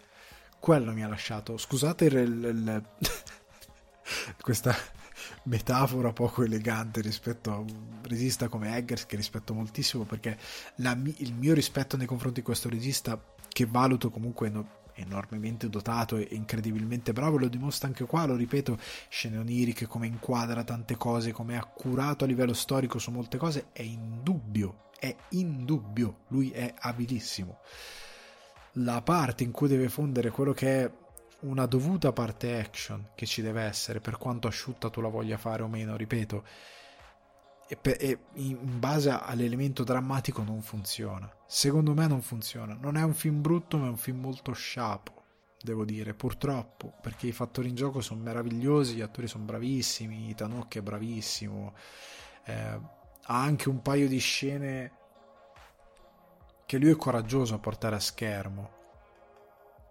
che cadono un po' strane, stonano un po'. C'è una scena in particolare inizio film tra Ethan Hawke e il figlio che secondo me andava riveduta perché per quanto tu capisci ok a livello contesto storico questa cosa è ok ma a livello di narrazione depotenzia moltissimo quello che stai raccontando e l'ho presa molto poco sul serio non brutta è una nota stonata all'interno di un film che è interessante ma ha determinati difetti. Nel senso che se vi piace un certo tipo di azione, se vi piace un certo di incontri spada e scudo, noterete dei difetti, soprattutto a livello cinematografico troverete delle sbavature. eh, troverete delle azioni, non, ripeto, non sempre fluide, spade che si teletrasportano. Andava studiato di più sotto quel punto di vista rispetto alla, non solo rispetto alla grammatica del cinema action, ma rispetto proprio alle parti drammatiche, che secondo me vengono depotenziate da um, delle scelte che non sono così oculate per quanto mi riguarda. E quindi eh, The Northman è film sciapo per quanto mi riguarda, non brutto, semplicemente sciapo. Eggers nelle sue interviste ha detto che il prossimo progetto sarà sicuramente low budget secondo me perché si è sentito molto fuori dal suo elemento nel gestire questi 70 milioni, nel gestire un grosso film con un grosso budget e non è riuscito a fare, probabilmente è riuscito a fare più o meno quello che voleva fare, come ha detto nelle interviste, ma non è stato probabilmente pienamente soddisfatto del suo lavoro. E forse il prossimo film tornerà con una consapevolezza molto più grande e farà probabilmente un grandissimo film e, però questo è un po' una nota stonata, non sono incredibilmente contento di The Northman. Andatelo comunque a vedere perché magari ci troverete degli elementi come io ne ho trovati alcuni che vi ho raccontato che sono incredibilmente gradevoli, ma mm, per me non è uno dei film dell'anno. Lo aspettavo come uno dei film dell'anno e sono rimasto un po' scottato. Veniamo all'ultima recensione che riguarda la primavera in Oriente ed è Psychokinesis. Lo trovate su Netflix, regia di Sang Ho Young, che è il regista di Train to Busan, sceneggiatura di eh, Sang Ho Yeon e Seong Woo Park, cast eh, Seong Ryu-ryu, Ryon Ryu, eh, Shin Mei-kyung, eh, Joeng Min Park e Yu Ming Yang.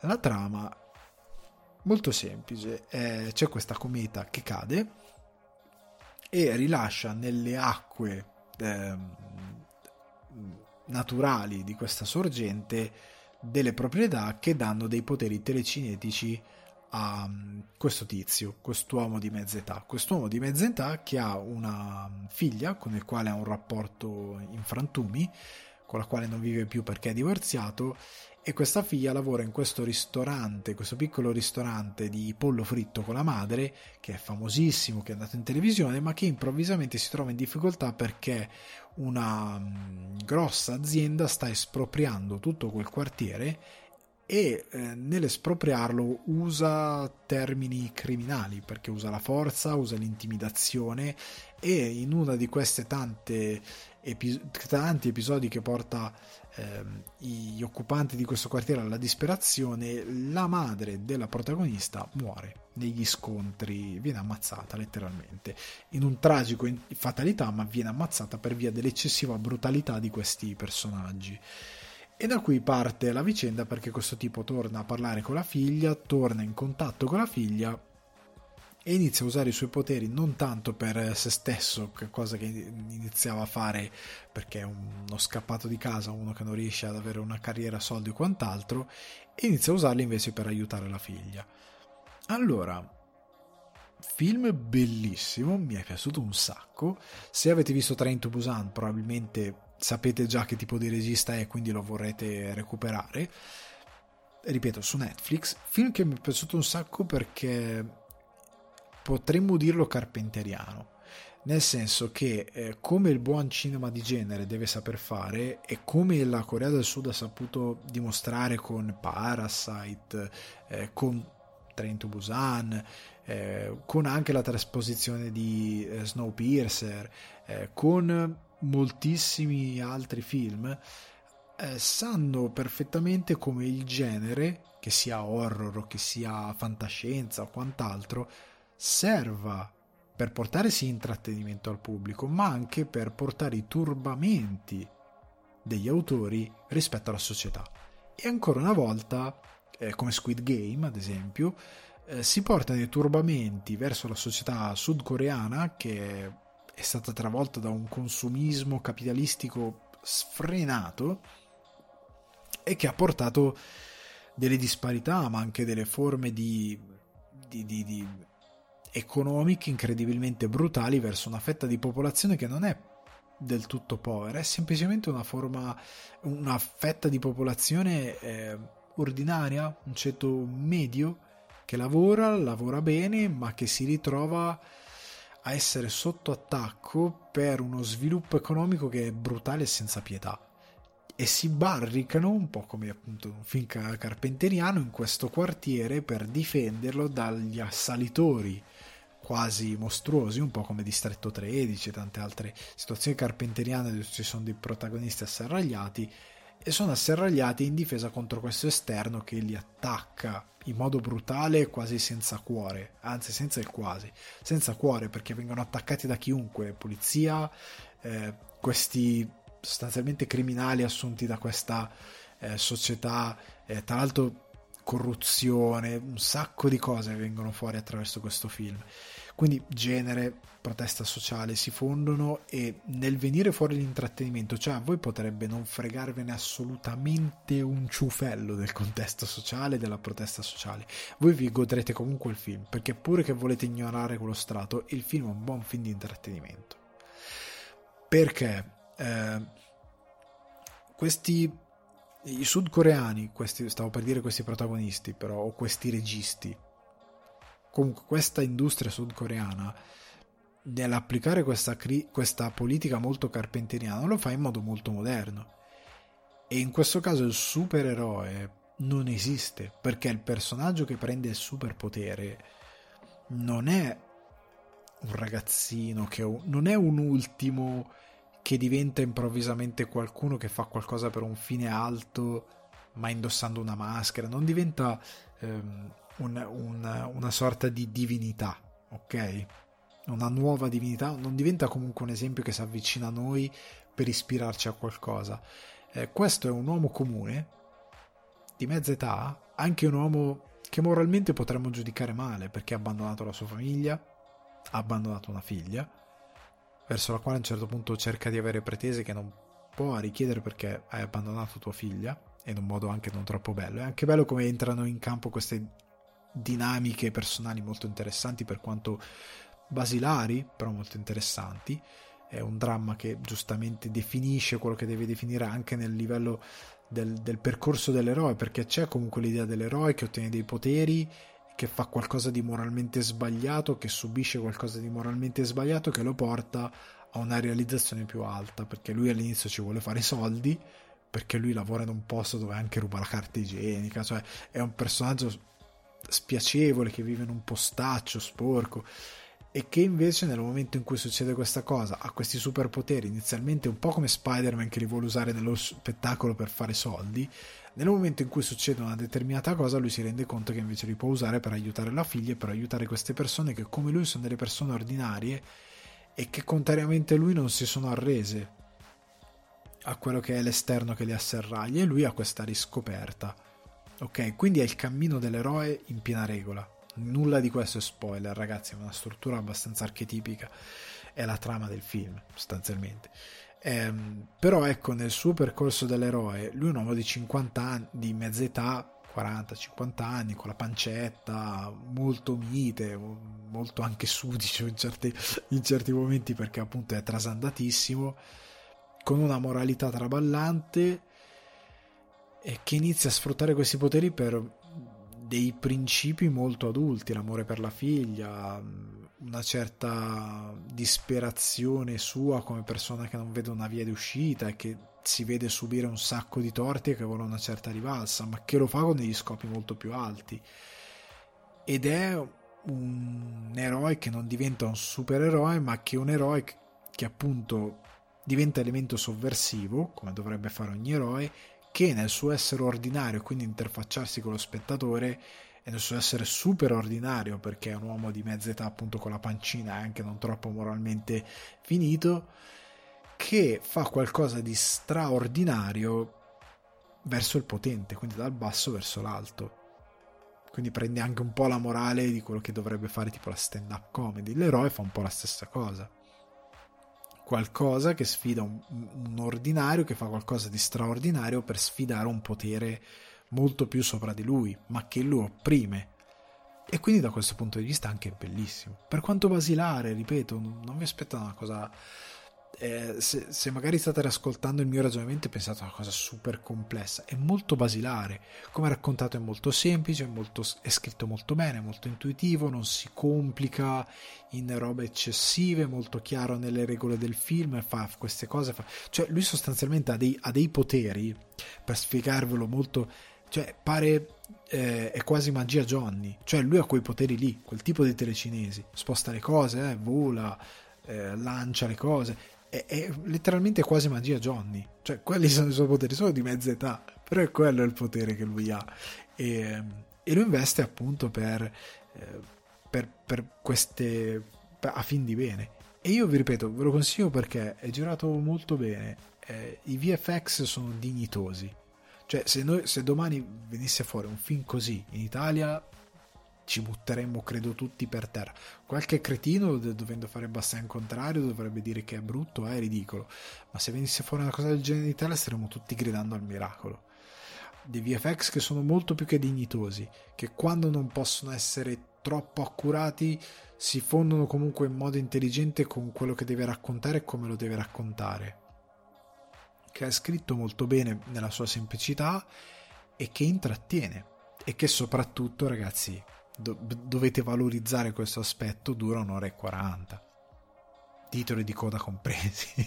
Cioè non dura due ore e 20 che è quello che tende a fare il cinema sempre più anche di intrattenimento di, di sforare ampiamente le due ore. In un'ora e 40 vi guardate un film che è scritto bene che è completo a livello di narrativa che è ben girato che è messo in scena molto bene, che si comporta bene con i VFX e che vi diverte, che vi interessi a meno la, la, diciamo, la, la critica carpenteriana sociale o meno, però è portato molto bene, è divertente. Ripeto, che vi interessi la cosa sociale o meno, vi divertirete a guardarlo. E quindi eh, Psychokinesis, che trovate su Netflix, Sud Corea, Corea del Sud, ancora una volta, ci porta delle cose stupende. E a questo punto, ragazzi, io vi saluterei. Eh, vi, vi, anticipo che settimana prossima a- avete votato animazione per la primavera in Oriente, quindi vi porterò animazione. Mi sto armando per portarvi dell'animazione, che non sia una roba che già magari sapete molto bene, però vi porterò animazione, ve l'ho promesso, e anzi vi porto una cosa nuova, una cosa nuova, e super nuova, eh proprio fiammante. Comunque, vi ricordo se state ascoltando lunedì mattina quello che è, 21.30 su Twitch, si parlerà un po' di tutto, spazio, tu, tutto, ci ho infilato tutto in questa puntata di Twitch. Eh, vi ricordo che potete sostenere il mio progetto su buymeacoffee.com slash sul divano di Ale, che potete ehm, seguirmi su Instagram Alessandro underscore di Guardi. Vi ricordo che dovete condividere questo bellissimo divertentissimo e accuratissimo podcast con i vostri amici, votare a 5 stelle su Spotify o dove si può votare. Eh, condividetelo, condividetelo, spammatelo, fate crescere questo divano. Dite guarda, c'è questo pazzo che consiglia film orientali ogni primavera, che fa le rubriche, che non ti fa la recensione del cavolo che non ti porta le news sul processo di Johnny Depp e Amber Heard che chi cacchio se ne frega stiamo parlando di cinema e televisione chi vi racconta le cose ve le spiega senza prendervi troppo per i fondelli chi vi tratta come delle persone pensanti e intelligenti guarda un po' te comunque ragazzi seguite se qualora questi vostri amici dovessero dire ma io il podcast non c'ho voglia c'è il canale youtube Alessandro Dio Guardi trovate easy peasy facile facile. Comunque ragazzi vi saluto a questo punto un caloroso saluto al vostro host e mm, alla prossima puntata. Ciao.